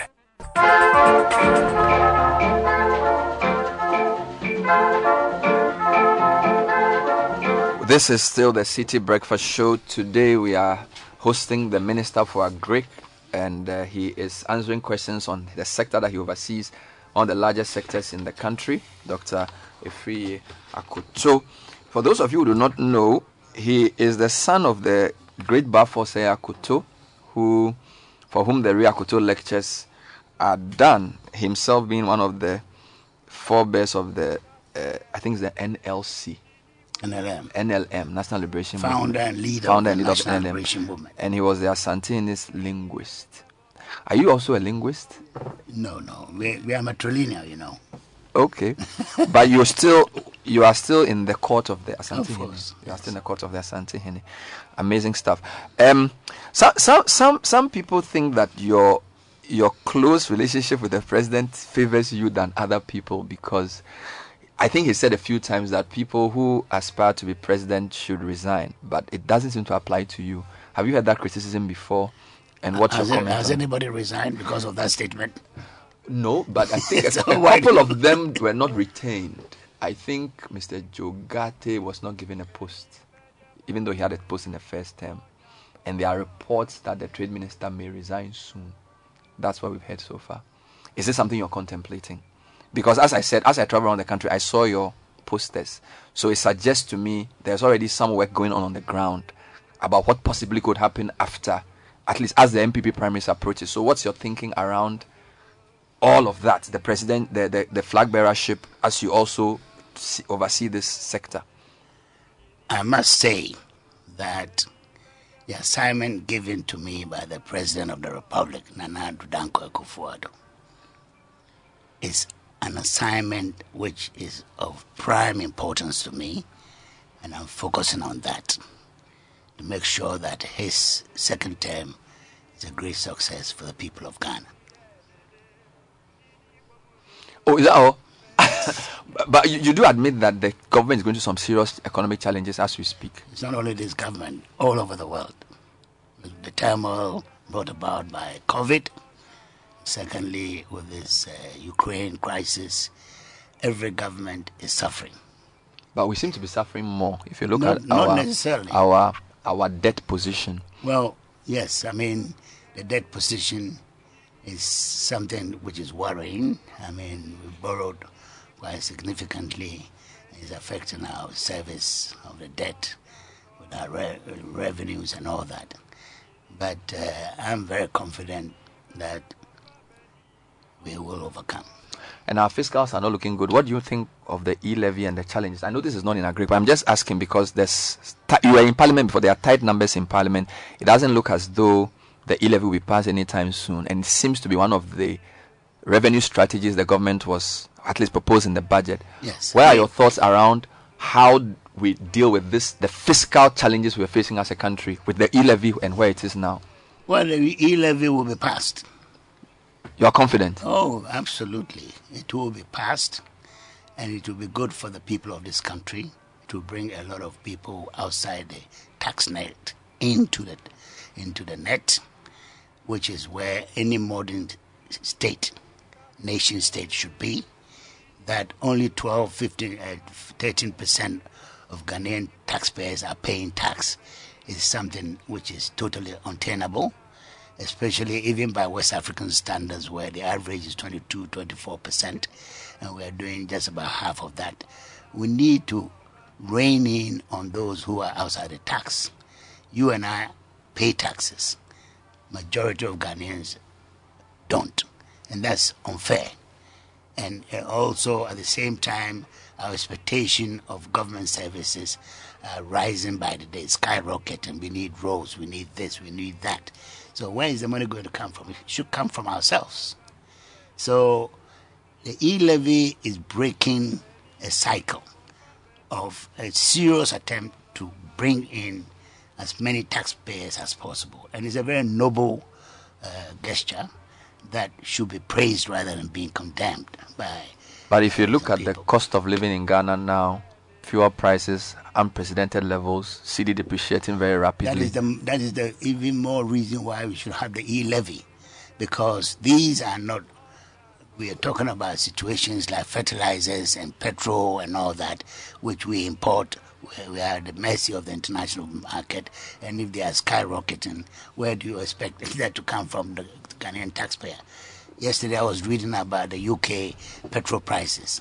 They've hit record levels although they are major exporters of oil. So if major exporters of oil are, uh, are increasing prices at the, at the pump, we as importers, net importers of oil, what do what do you expect? We But should should the brunt of all of that be felt by the end consumer? For Why example, not? I mean, we are we, we, we are we are the citizens of this country. We have to pay for it. But if you look at, for example, the the benchmark price we used in our oil projection in the budget, which is around fifty-six dollars, and the mm. oil is now over hundred dollars. Exactly. There's a windfall in terms of what we produce. Some people think you can use that windfall to cushion Look, consumers. Net, we are we are we are a deficit. We are a net importer. Whether you export or import, we are from the same is the same market.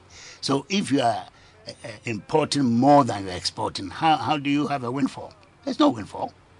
In terms of the the, the, the percentage of the oil we own, Well, how, what is the percentage? It's thirteen percent, fifteen 18. percent, eighteen percent. Yeah, but I'm saying that the volumes, what you own is let's put it that aside.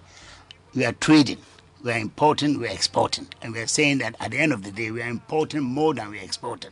So where is the windfall? can the NPP say that proudly they are better managers of the economy? Because that was one of the things you campaigned with. The cedi is just been racing to. It's, it's, it's lost. I mean, it was it is lost so much value to the dollar. Indeed, it was rated the worst currency among about 25, as was compared by Bloomberg. I mean, clearly the NPP has to eat humble pie and admit that it wasn't as great at managing the economy as it made us believe. Well, the thing is that COVID never came for a hundred years, so it happens in our time, and until then, we're doing But COVID affected well. every country. So how Yes, come our currency is the worst? The other countries that the currencies are better. Didn't COVID Yeah, occur but, there? but, but, but the thing is that if Ghanaian taxpayers were paying their taxes, we wouldn't go borrowing. You understand? So if the rest of the so you're blaming the Ghanaians for not paying. Ta- but if your currency is depreciated, how do you blame Ghanaian no, taxpayers no, for all, that? It's all part of the equation. It's all part of the equation. Really? Of course. When when when when you were in opposition and you were telling us that if the fundamentals are weak, the the exchange rate will expose you. You didn't say it was a question of taxes. You said it was a question of economic management. Yeah, yeah, but, it- but it's all part of it. I'm saying that the externalities that we are facing as a country. I mean, since the Second World War, no country has just gone in and invaded another country in, with such uh, uh, openness and uh, I don't careism attitude. The whole world is condemning Russia. They still are in Ukraine, bombing civilians and all that. It's never happened. But that's not unique to Ghana. No, no, but no, it, it's economic implications is what I'm talking But about. is our exposure to Ukraine and Russia more than other countries, Yes, other neighboring countries? I, I think so. Because In what look, sense? In the sense that gas, the Soviet, uh, the uh, Russia uh, supplies a substantial amount of gas to the West for fertilizer and so on. Yara is closing down its factories because they, they, they find the prices totally unprofitable. So fertilizer shortages on the global market leading to huge and, so on. You know, all, all these things come together. But I'm saying that if Ghana was 22%, 24% of Ghanaian uh, taxpayers were paying their tax like the average West African, we wouldn't be in this situation. So you are blaming the Ghanaian taxpayer Well, le- for yes. the for the economic malaise we are in, Yeah, including the foreign falling currency. that- that's that's one of the problems that we have. So the e levy has a lot of significance for us. That psychologically, if we're able to uh, bring e levy on, the Ghanaian taxpayer will, will But maybe then the government should lead by example, cut down on its size. You had a large number of ministers in the first term. The government has been asked to account for money spent received during COVID. It hasn't done that. Yeah, but so if the government is talking about people not paying taxes, maybe the government should lead by example Yeah, by being more transparent with its expenditure. And not only that, we are talking about 20% cut in our budget across board. That one you don't talk about. 20% of my ministry's budget has been cut as part of the measures to reduce expenditure. That's very significant. And that affects the end user. We're talking about the size of government machinery, not the Well, I the programs of the ministry which affects the farmer. Well, so it is it's no, coming back no, to us. no, We're no. talking about this, the number of ministers, the number of cars, the the, the upkeep of the, yeah, but the, you, the state. No, no, but you have to understand that in the first term, there are, there are, there are less number of ministers in this government in the second term than in the first government in the first term. You have to admit that. That's a fact. So it's an admission that the first one was too large. Well, whatever it is, you know, you you you you learn on, on the on the job. That you you start by doing something, and you find that you need to do to make adjustment. You make the adjustments. If you you stick to the same format, then you are saying that you are not a listening government. But we we bring in all these factors in, including the latest, which is a twenty percent cut, even in the Ministry of Food and Agriculture. Our budget has been cut, and that shows you the determination of this government to cut expenditure to meet the new situation that we find ourselves in. Will we come out of this? I'm, I'm appealing to the economic side. This seems to be unprecedented terrain. Fuel prices 11, going to, we are told it's going to cross the 10 mark.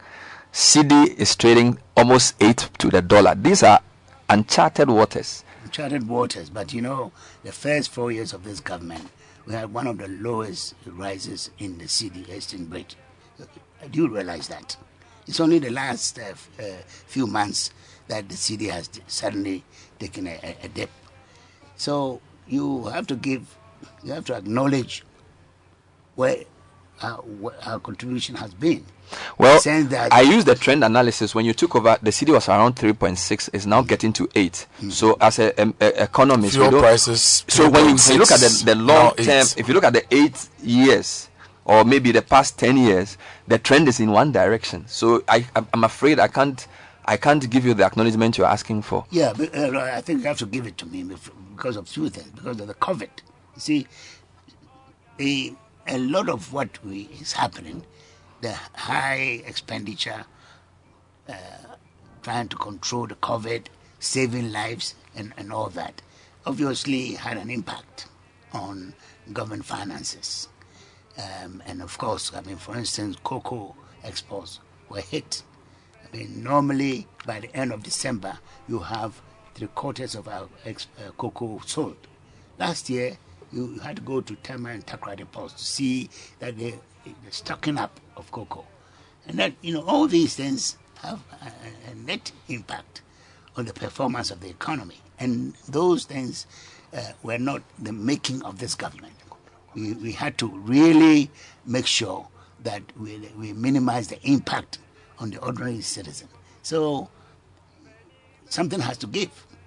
And unfortunately, it happens to be the rapid deterioration of the currency in the last uh, few, few, few months. So, honorable minister, some people have also said that beyond the fact that we are not raising enough taxes, mm-hmm. there's a, a lot of waste also in, in, in the system. For example, we'll, we'll zero in on things that have got to do with your ministry. Mm-hmm. We said we were doing one village, one dam. Mm-hmm. Um, there were concerns with the execution of that particular project.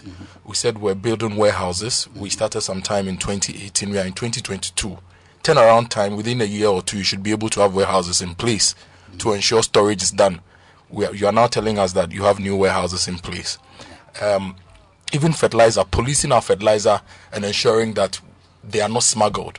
We didn't do a good job. So even though we spent 500 million dollars, a lot of them went waste. That's so true. so when you say a lot of them with, I Okay. Will, I will take serious. There's a lot of smuggling. You admit that. you. But honorable, no, you no. admitted to us that there's been a lot of smuggling No, as well, no, with no, people but that even taking mean- using donkeys to. No, no, that doesn't mean that a lot of that money went waste.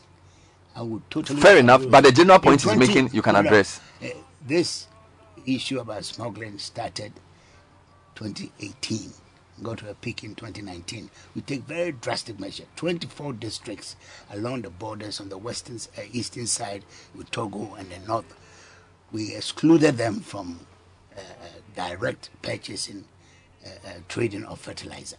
We reduced the size of the subsidized fertilizer from 50 kilogram bags to 25 kilogram bags with a huge print on it, planting for food and jobs with a yellow label, so that you find it in the market in Togo, you know that it's a smuggled item.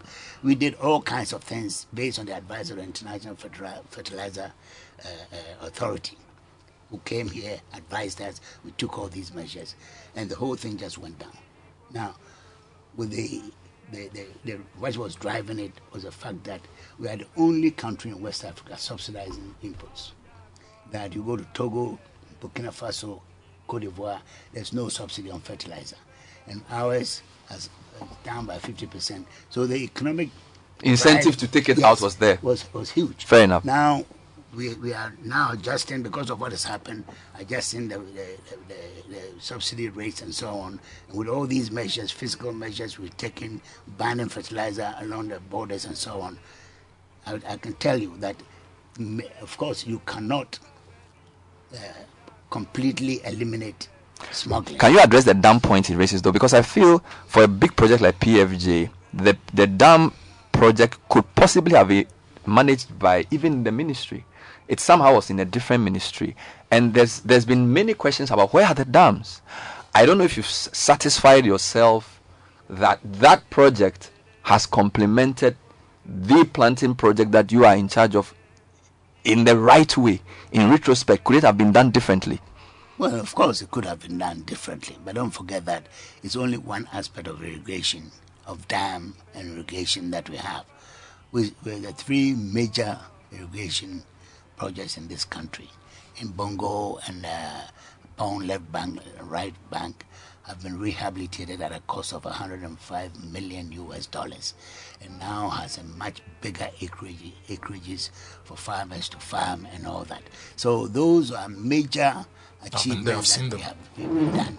These small uh, uh, village dams are only a small component of what of that. So if So the large scale irrigation projects are more impactful to the agric sector than the the smaller dams. Yeah, in, in terms of acreages, see, the um, Tono Vea the Tono Olugu. no, Vea, Vea is still is yet to be ha- happy. The, the, the Tono went from 2,000 hectares to 3,500 hectares. West Bank went from uh, 1,900 to another 3,000. And the right bank also the same. Now they are all completed. They're just about to be handed over to us. And even before then, farmers are on it. So it's given a total of something like 10,000 hectares. Now, the, these small dams that we are talking about, if you put all the acreages that they could service, it's not even, it's not even 500 hectares.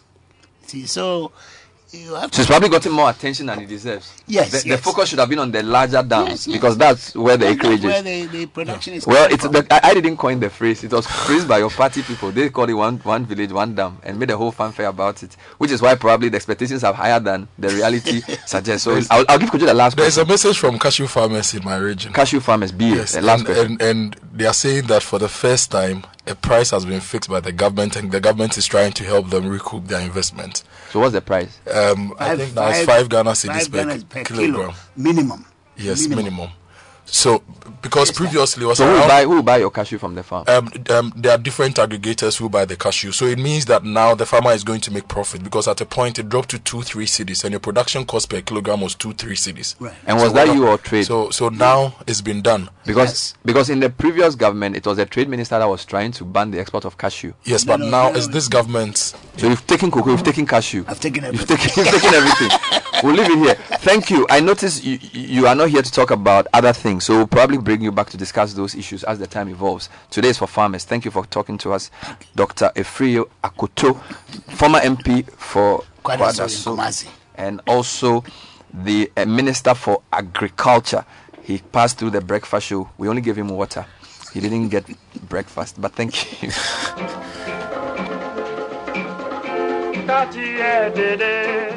Tati edede, chini wamudogo. Tati edede, chini wamudogo. Beni bedi abo fra bedi, oya kono. Tati edede, chini womudogo beni bedi abofra bedi oya kono kati edede chini womudogo kati edede chini womudogo oh kati edede chini womudogo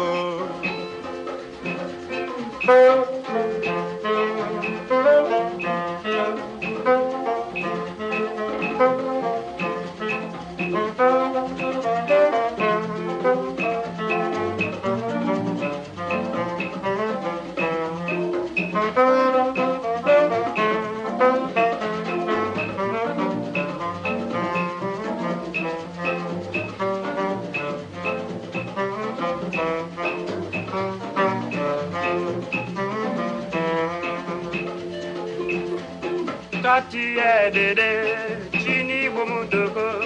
Kati edede, chini womudogo. Beni bedi abofra bedi, oya kono. Kati edede, chini womudogo. Beni bedi abofra bedi, oya kono. 933 Citi Breakfast Show. Study World is here. Why are you still using Google for your study abroad searches? Meet with over 50 top UK, Ireland universities and chat with the international reps at the Study World Fair organized by Intake Education, formerly called UKAS. Your university destination, program choice requirements, visa applications, tuitions, accommodation, etc. will be sorted out at Study World. Venue Kempinski Hotel, date Tuesday 22nd March, time 10 a.m. to 5 p.m. Event is free, but you need to register. Go to intake.education forward slash citi. That's www.intake.education forward slash citi. Or call 059 608 1424 for further inquiries. Dede, chini womudogo, kati edede, chini womudogo. Now, have you heard about the Med Safety app from the FDA?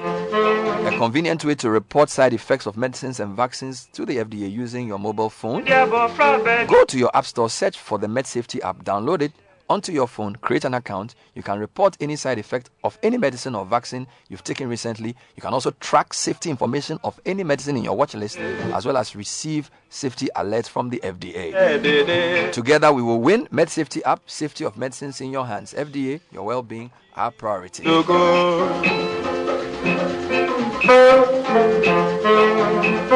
Now, if you're asked why do you drink Malta Guinness all the time, say you're doing it for Ghana. Just make sure the Malta Guinness you drank has the Ghana flag logo on it because that logo represents the hard work of over 30,000 Ghanaians who are farming and helping to make this delicious and refreshing drink for you. So, as you enjoy your Malta Guinness, you're making Ghana better. As you make people's lives better, you're helping many people you'll never meet. You're a humanitarian anytime you drink Malta Guinness. So, go on, let's cheer to Ghana. Malta Guinness, creating a world of good. Kati edede, chini womudogo, kati edede. Yatiso, yatiso.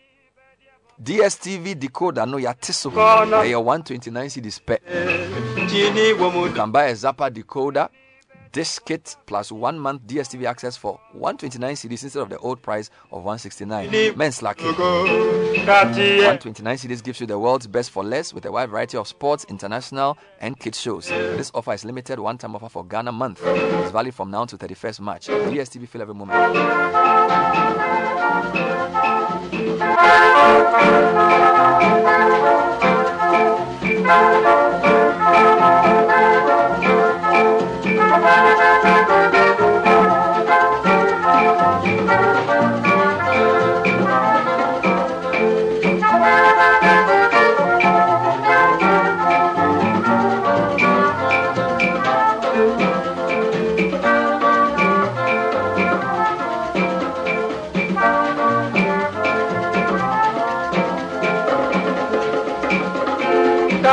Kati edede, chini womudogo. Kati edede, chini womudogo. Beni bedi abofra bedi, oya kono. Kati edede, chini womudogo. Beni bedi abofra bedi, oya kono. Kati edede, chini womudogo. Kati edede, chini womudogo. Oh, kati edede, chini womudogo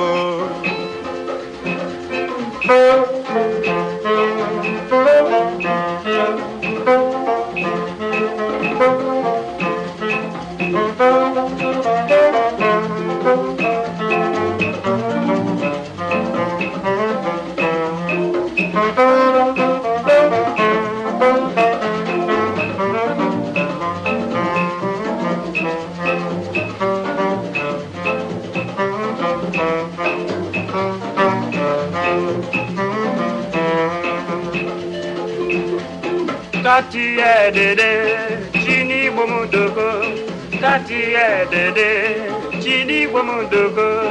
Beni bedi abo from bedi, oya kono. Kati edede, chini bomudogo.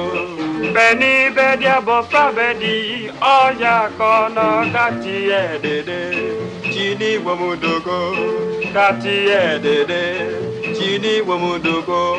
All right, coming up later on, we'll be speaking to friends from St. Augustine's College, the 97 year group. And I'll, I need to announce that our interview with Atukwesen will be aired on a later date because uh, the, the, the Agric Minister's interview took a lot of the time. So Atukwesen is speaking to Kokui and Co. on the cityscapes urban landscape of Accra. But Providence Insurance welcomes you to a new year. Remember to insure your new car or renew your existing motor insurance policy from now till the 31st of March, and you can win free gifts such as fuel coupons and several other Provident branded souvenirs. Rush for your insurance cover now. Terms and conditions apply. Remember, with Provident, man, you are covered.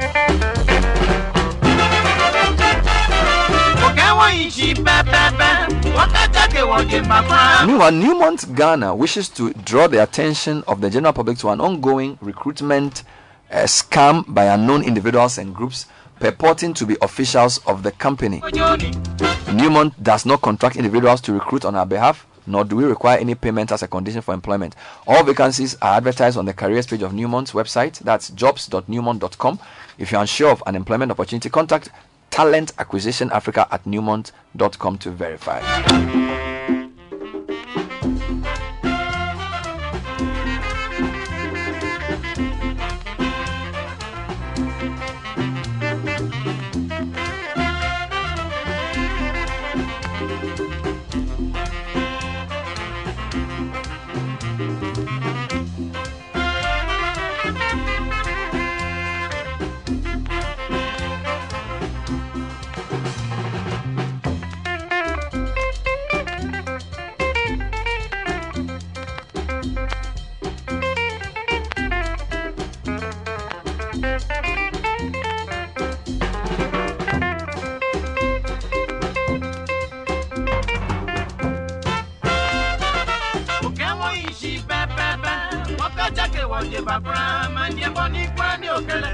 Bethany. Okewa mami nekeno, ni wasmo wa nekeno. Mwenye boni kwani okele, bojoni. Mwenye beta kwani, mwenye bojoni. Mwenye beta kwani, mwenye bojoni.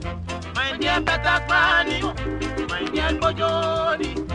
Mwenye beta kwani, mwenye bojoni. Inele beta kwani, oh no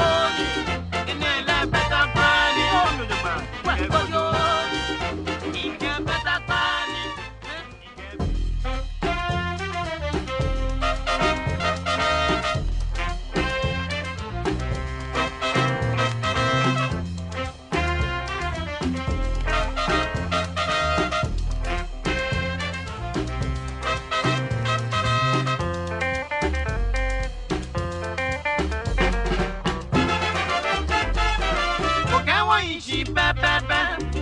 Wakatake woje mbakwa Manje boni kwani okele Betani. Ukewa mami nekeno. Iwa sumo wa nekeno. Manje boni kwani okele Bojoni Manje beta kwani. Manje bojoni Manje beta kwani. Manje bojoni oje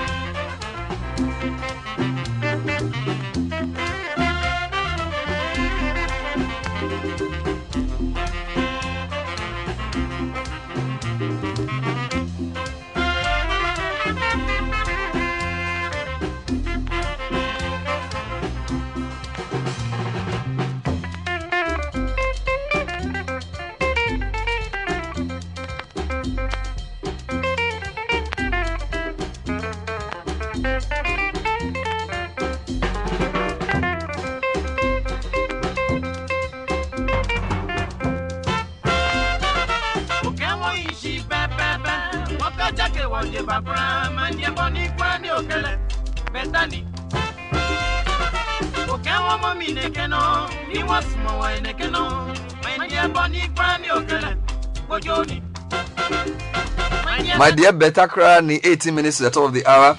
This is still the Citi Breakfast Show. Now, will you go to the World Cup? Will it be Ghana or Nigeria? DSTV will show the live match on the 25th of March, 7:30 p.m., and the return leg on the 29th at 5 p.m. on Super Sports Channel 202. We will also show the other African FIFA World Cup qualifying games too. Watch the settlement of the Jollof War. It's already started with Amokachi's video on our stadium. Catch it live on DSTV Channel 202. Right, so it's uh, 25 years since the SSS 97 year group left school.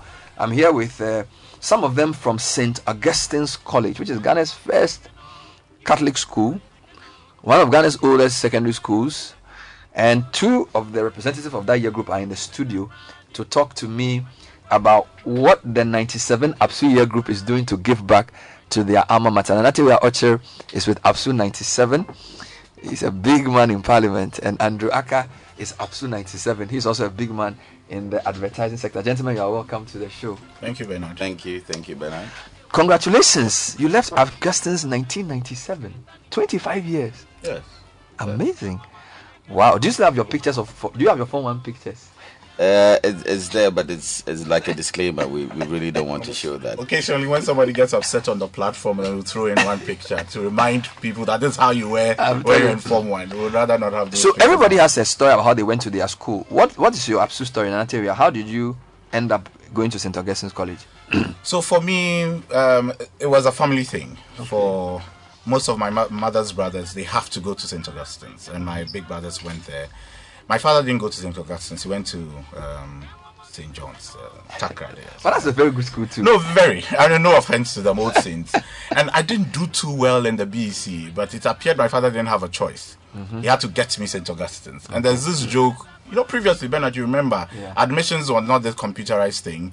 There's a form, there's a list that's posted, uh, and those who do well. The names will be on top. Aha. My name was up there, although I didn't do well. So that's how I got into St. Augustine's. And this is general arts. Yes. 97, 95. 95, yes. 95. History, literature, government. So you had gone to uh, primary school where? St. Teresa's or where? No, Northridge Lyceum. Northridge Lyceum. Yes. Dadaba. What about you? What's your absolute story? Yeah, so I, my, my class was actually next to Nanatorius. Okay. Because I read economics, geography, and, and maths. Oh, okay. That's what I did too. Yes, That's but, one. yeah, but but for me it was more because I was a Catholic, and uh, I wanted to go to another school which I can't say on air, and my father was like, "No ways, you're going to go to St. Augustine's College," and and at the time he was also the regional director of education, so hey, In the uh, central region? in the central Oh, region, you have so, no choice. Yeah, so you couldn't flout, uh, you know, his rules, uh, but you get to the school and you, you you kind of understand why. You know, you made that choice, and it's, it's been a beautiful journey. Till, But there's St. now. Peter's, there's Pope John's, there's so many good Opoku Ware. There's so many good Catholic boys' schools. If you want to go to a Catholic boys' school, why not the very first one and the best one? So St. Augustine's the first one. Yes, the first Catholic. 1930. 1930. 30. Yes.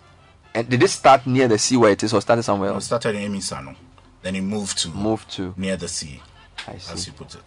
What was life like in St. Augustine's in the 90s as the A level people left and the SSS took over? Because you went for one in 95. So, you had so two, we met yet two the- batches of two batches. two batches, yeah. It wasn't was easy. So when now people speak of their stories in high school, I'm like, you, if you met a lower sixth former, so Bernard, you met the last batch. We met the last batch. Yes, we I went in 96. They, they were they are now friends. So we have to say nice things about them, but they were were not easy. They were They were terrible. not easy to live with. But it's all part of the experience. They help build character, etc. But it was mm. nice. At least you had the basis to compare persons who had been in the school from Form 1 for six years and those who were doing three years. And realized there was a certain sense that Yeah. something they had. That, of course, we who went through the SS system, we're trying to. Do you think too. we should have had more time? So we spent six years in primary school, three years in JSS, three years in secondary school. Those guys had at least five years. Yes. So there's a sense in which they, they bond with the school better, isn't it? Uh, you, you, you can't. I mean, it's, it's a never-ending debate. You know that. Uh, the last time we are here, you know, we talked about it. But uh, for me, I think I think the, the the good thing is that the spirit that you know, the school put into us is still is still alive. So it really doesn't matter whether it was five years or seven years or three years. Uh, you leave the school you know that the school has left a mark on you, and uh, you go out into the world to to be the best that you can be. Mm. What so what is distinct about an Absunian? If I see uh, somebody from your school, so if I see four boys and they are talking or four men, how will I know the one who went to St. Augustine? Oh, I, I mean, look, look at the look at the location of the school, right? We are, we are the only school that shares a boundary with you know with the with the Gulf of Guinea, um, and then and then we have a lake, you know, at the at the left side, which gives you the scenery. Uh, you know, we you, you know you can go do boating or whatever you want to do there, and then and then we have a mini forest at the back, right? Wow. What what it means is that everyone who attends St. Augustine's College has this you know this variety Mm. of uh, you know of, of living their lives, of, of of shaping their character, Mhm. and I think you find it in in every Absunian that we don't stick to one rule. Uh, you know, we are amenable. We, we, you know, we change as situation changes, but we still stay true to our core. You know, which is the fact that you have to be a gentleman. You know, you need to be who you are. You need to, you know, speak truth to power. You know, and you, you need to live life as if, you know, as if uh, uh, there was there was no tomorrow. You Mm. know, Omnia vincit labor. That's your it's vincit. Vincit. Omnia vincit. vincit labor. What does that mean? Conquers all. So there's a bit of hard work, toughness, I mean, resilience. your question about when if you meet a couple Yeah. of persons, how would you, the person who would do the action, the person who Action would equity. yes, yes, action. the person would say that we are doing this no matter what, and that has been how the '97 group has really worked. We are Mhm. doing this. We are doing this no matter what because you know that when you stay the course, it will get done. So is, is that why your project, your legacy project? Let's talk about that. I'm told you're unveiling legacy project. Yes. And uh, what is the project about, and what's the occasion? Yeah. So I mean, w- w- the last time we're here, we're actually helping you to sol- solicit, you know, help us solicit for a two hundred thousand dollar uh, project, which is the the refurbishment of the old ICT lab. Mhm. And then we constructed, we reconstructed, uh, or we expanded it, if I would say, Mhm. uh, and uh, we're we're providing 150 new computers, uh, which will be connected to an e-learning platform. And I think I think it will be it will be the largest investment in the school uh, since. Uh, since um, you know Wow. since its its inception, and uh, when we started, you know, uh, everyone said, "Are, are you sure?" I'm, I remember the headmaster was like, "Don't start breaking the buildings if, If you don't have the money. If, if you're not sure you're going to raise the money." But but I think we've stuck together. Uh, you know, on on this note, I think I will have to thank every Absinian who's contributed to this. Uh, the corporate body. I mean, it's been it's been. So the contributions were beyond the 97 group. Oh, oh, yeah, absolutely. I think that we we raised just about half of, of the money needed, Mhm. and and the rest, uh, you know, uh, the rest of the funds came from very, uh, you know, uh, you know, people who were really interested in, in the senior seniors mostly, if I would say, uh, and then also coming from uh, you know other corporate bodies who really wanted to. But help how many were you project. in the group? How many of you graduated in 97? Do you have the number? So we're trying to gather we, definitely more than 500. Yeah. So Five More oh than five. 500? Yeah, five oh five. at the time, we're the largest intake the school had ever had. You know what's interesting about that? My 98 presec were about 410, 20. And we were so many more than the 97 people. They were about 350. No, we had more. So it was. So you guys were over 500? Yeah, we're actually we're actually three, yeah we're actually like a quarter. Yes. I know we're actually a third of the school. Yes. Because at that, at that time the school's population was about thousand five hundred something. Yeah, we're, we're we're quite quite quite a bit. That's a lot of people. Yes. Are you guys organizing a speech day as well? Yeah, so we are doing we are organizing the 92nd speech day and it's it's unique in the sense Mhm. since covid we haven't had a physical speech day Mhm. And we passed our 90th and we couldn't meet we couldn't have all the fun so the 92nd is a speech day but in a certain sense we'll use it to reflect on the 90th anniversary etc so there's a speech day the president graciously is coming Oh, wow. yes When is He- the speech day? on saturday This Saturday? this Yes. saturday Wow. President is attending? Yes, he's attending. He's shown every indication he's coming.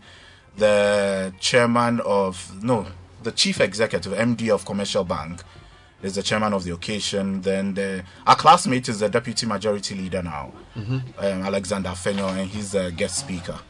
So on that speech, they will intend to have all these persons speak, and then we unveil our project. Amazing. So, Alex Afenyo-Markin was your mate? Yes, I was actually in the his class class. Are you, are you kidding me? Yes. I see. And, and, and, and he's now my boss.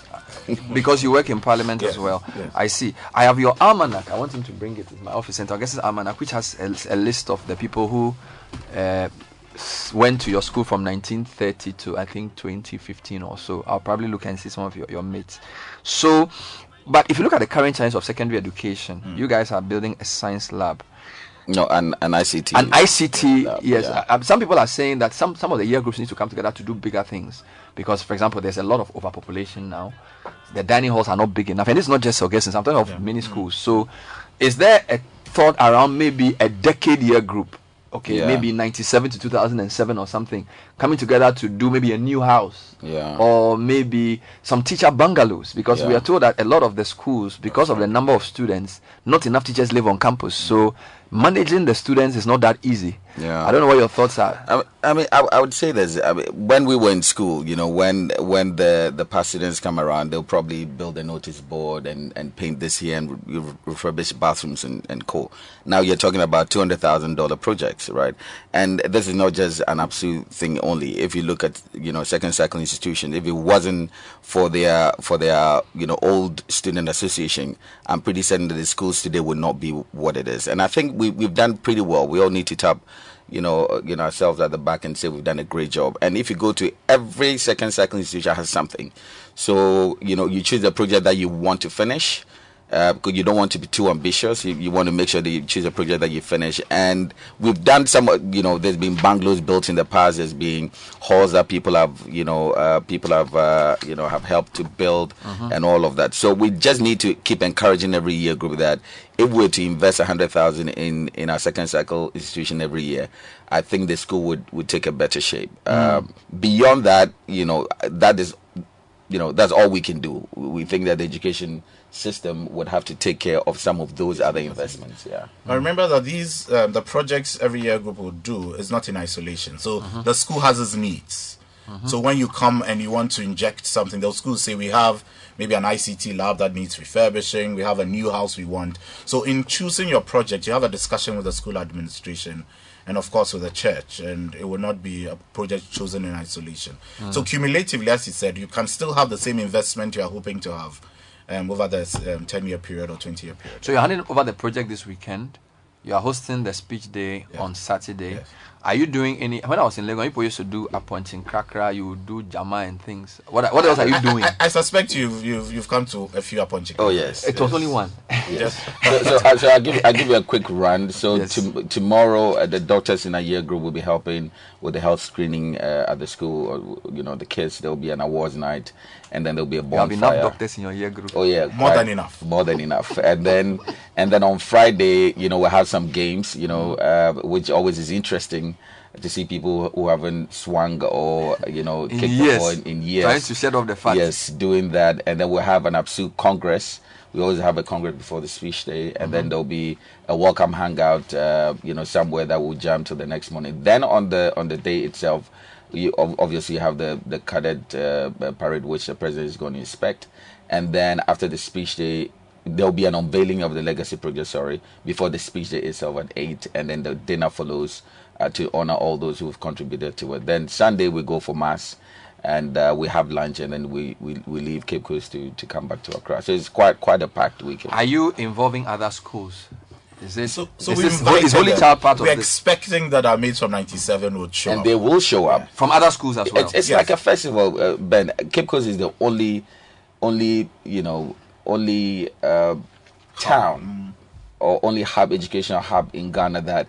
ev- when a year group is celebrating, everyone will come from the other schools. Last week So- was, so was delegates? Yes. Yeah, last week was will at come from- Adisadel, Yes, okay. and everyone, and it doesn't matter whether it's your year group, because when we get there this weekend, I know Absu 91 will be there. Wow. Uh, and 90, I think 90 and 92, they always go. They, that Mm. Adisadel, you know, uh, guys will come and join. Then Mfantsipim will come and join. So it's a whole festival, you know, to help celebrate, you know, why Cape Coast is the, is the best school to send your kids for Nanateria, do you think St. Augustine's has lived up to its role as the lead Catholic school? Because I have this document here, which has hundreds of Catholic secondary schools Yeah. in the country, and it appears yours was the first, and people would look at yours and then they would decide what to do.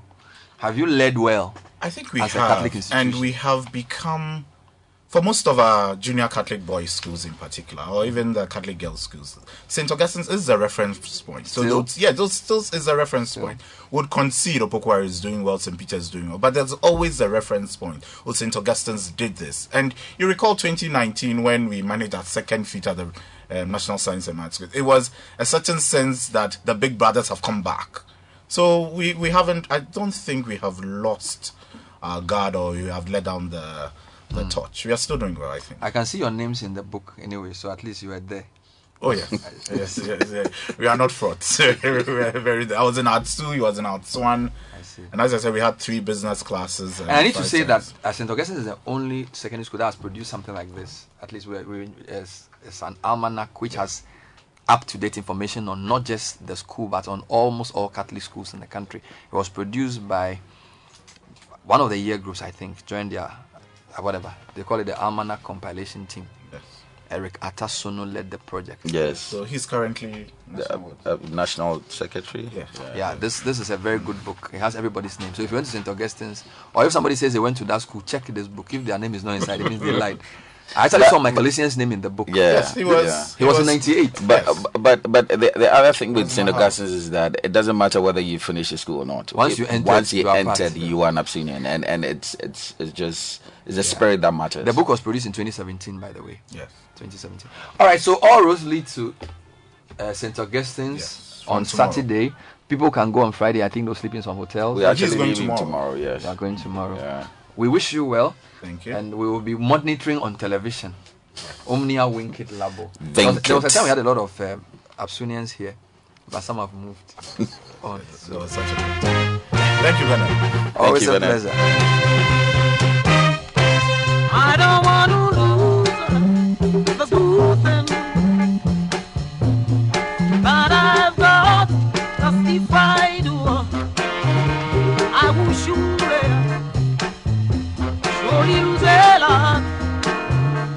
Cause your love feels better than any love I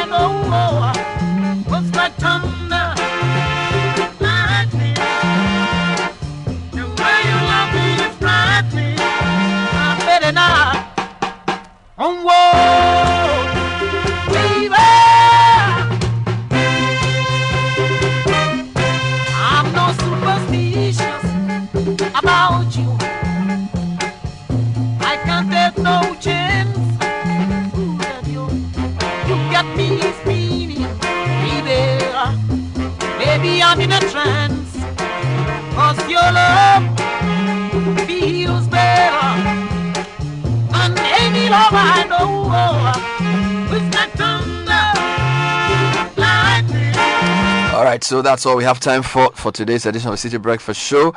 We apologize for not being able to bring you uh, the on air series or the Heritage Month, but uh, you definitely hear on that tomorrow. Kwekwe and Kweku David sat with uh, our good friend Atu Kwesen, that interview will be aired tomorrow.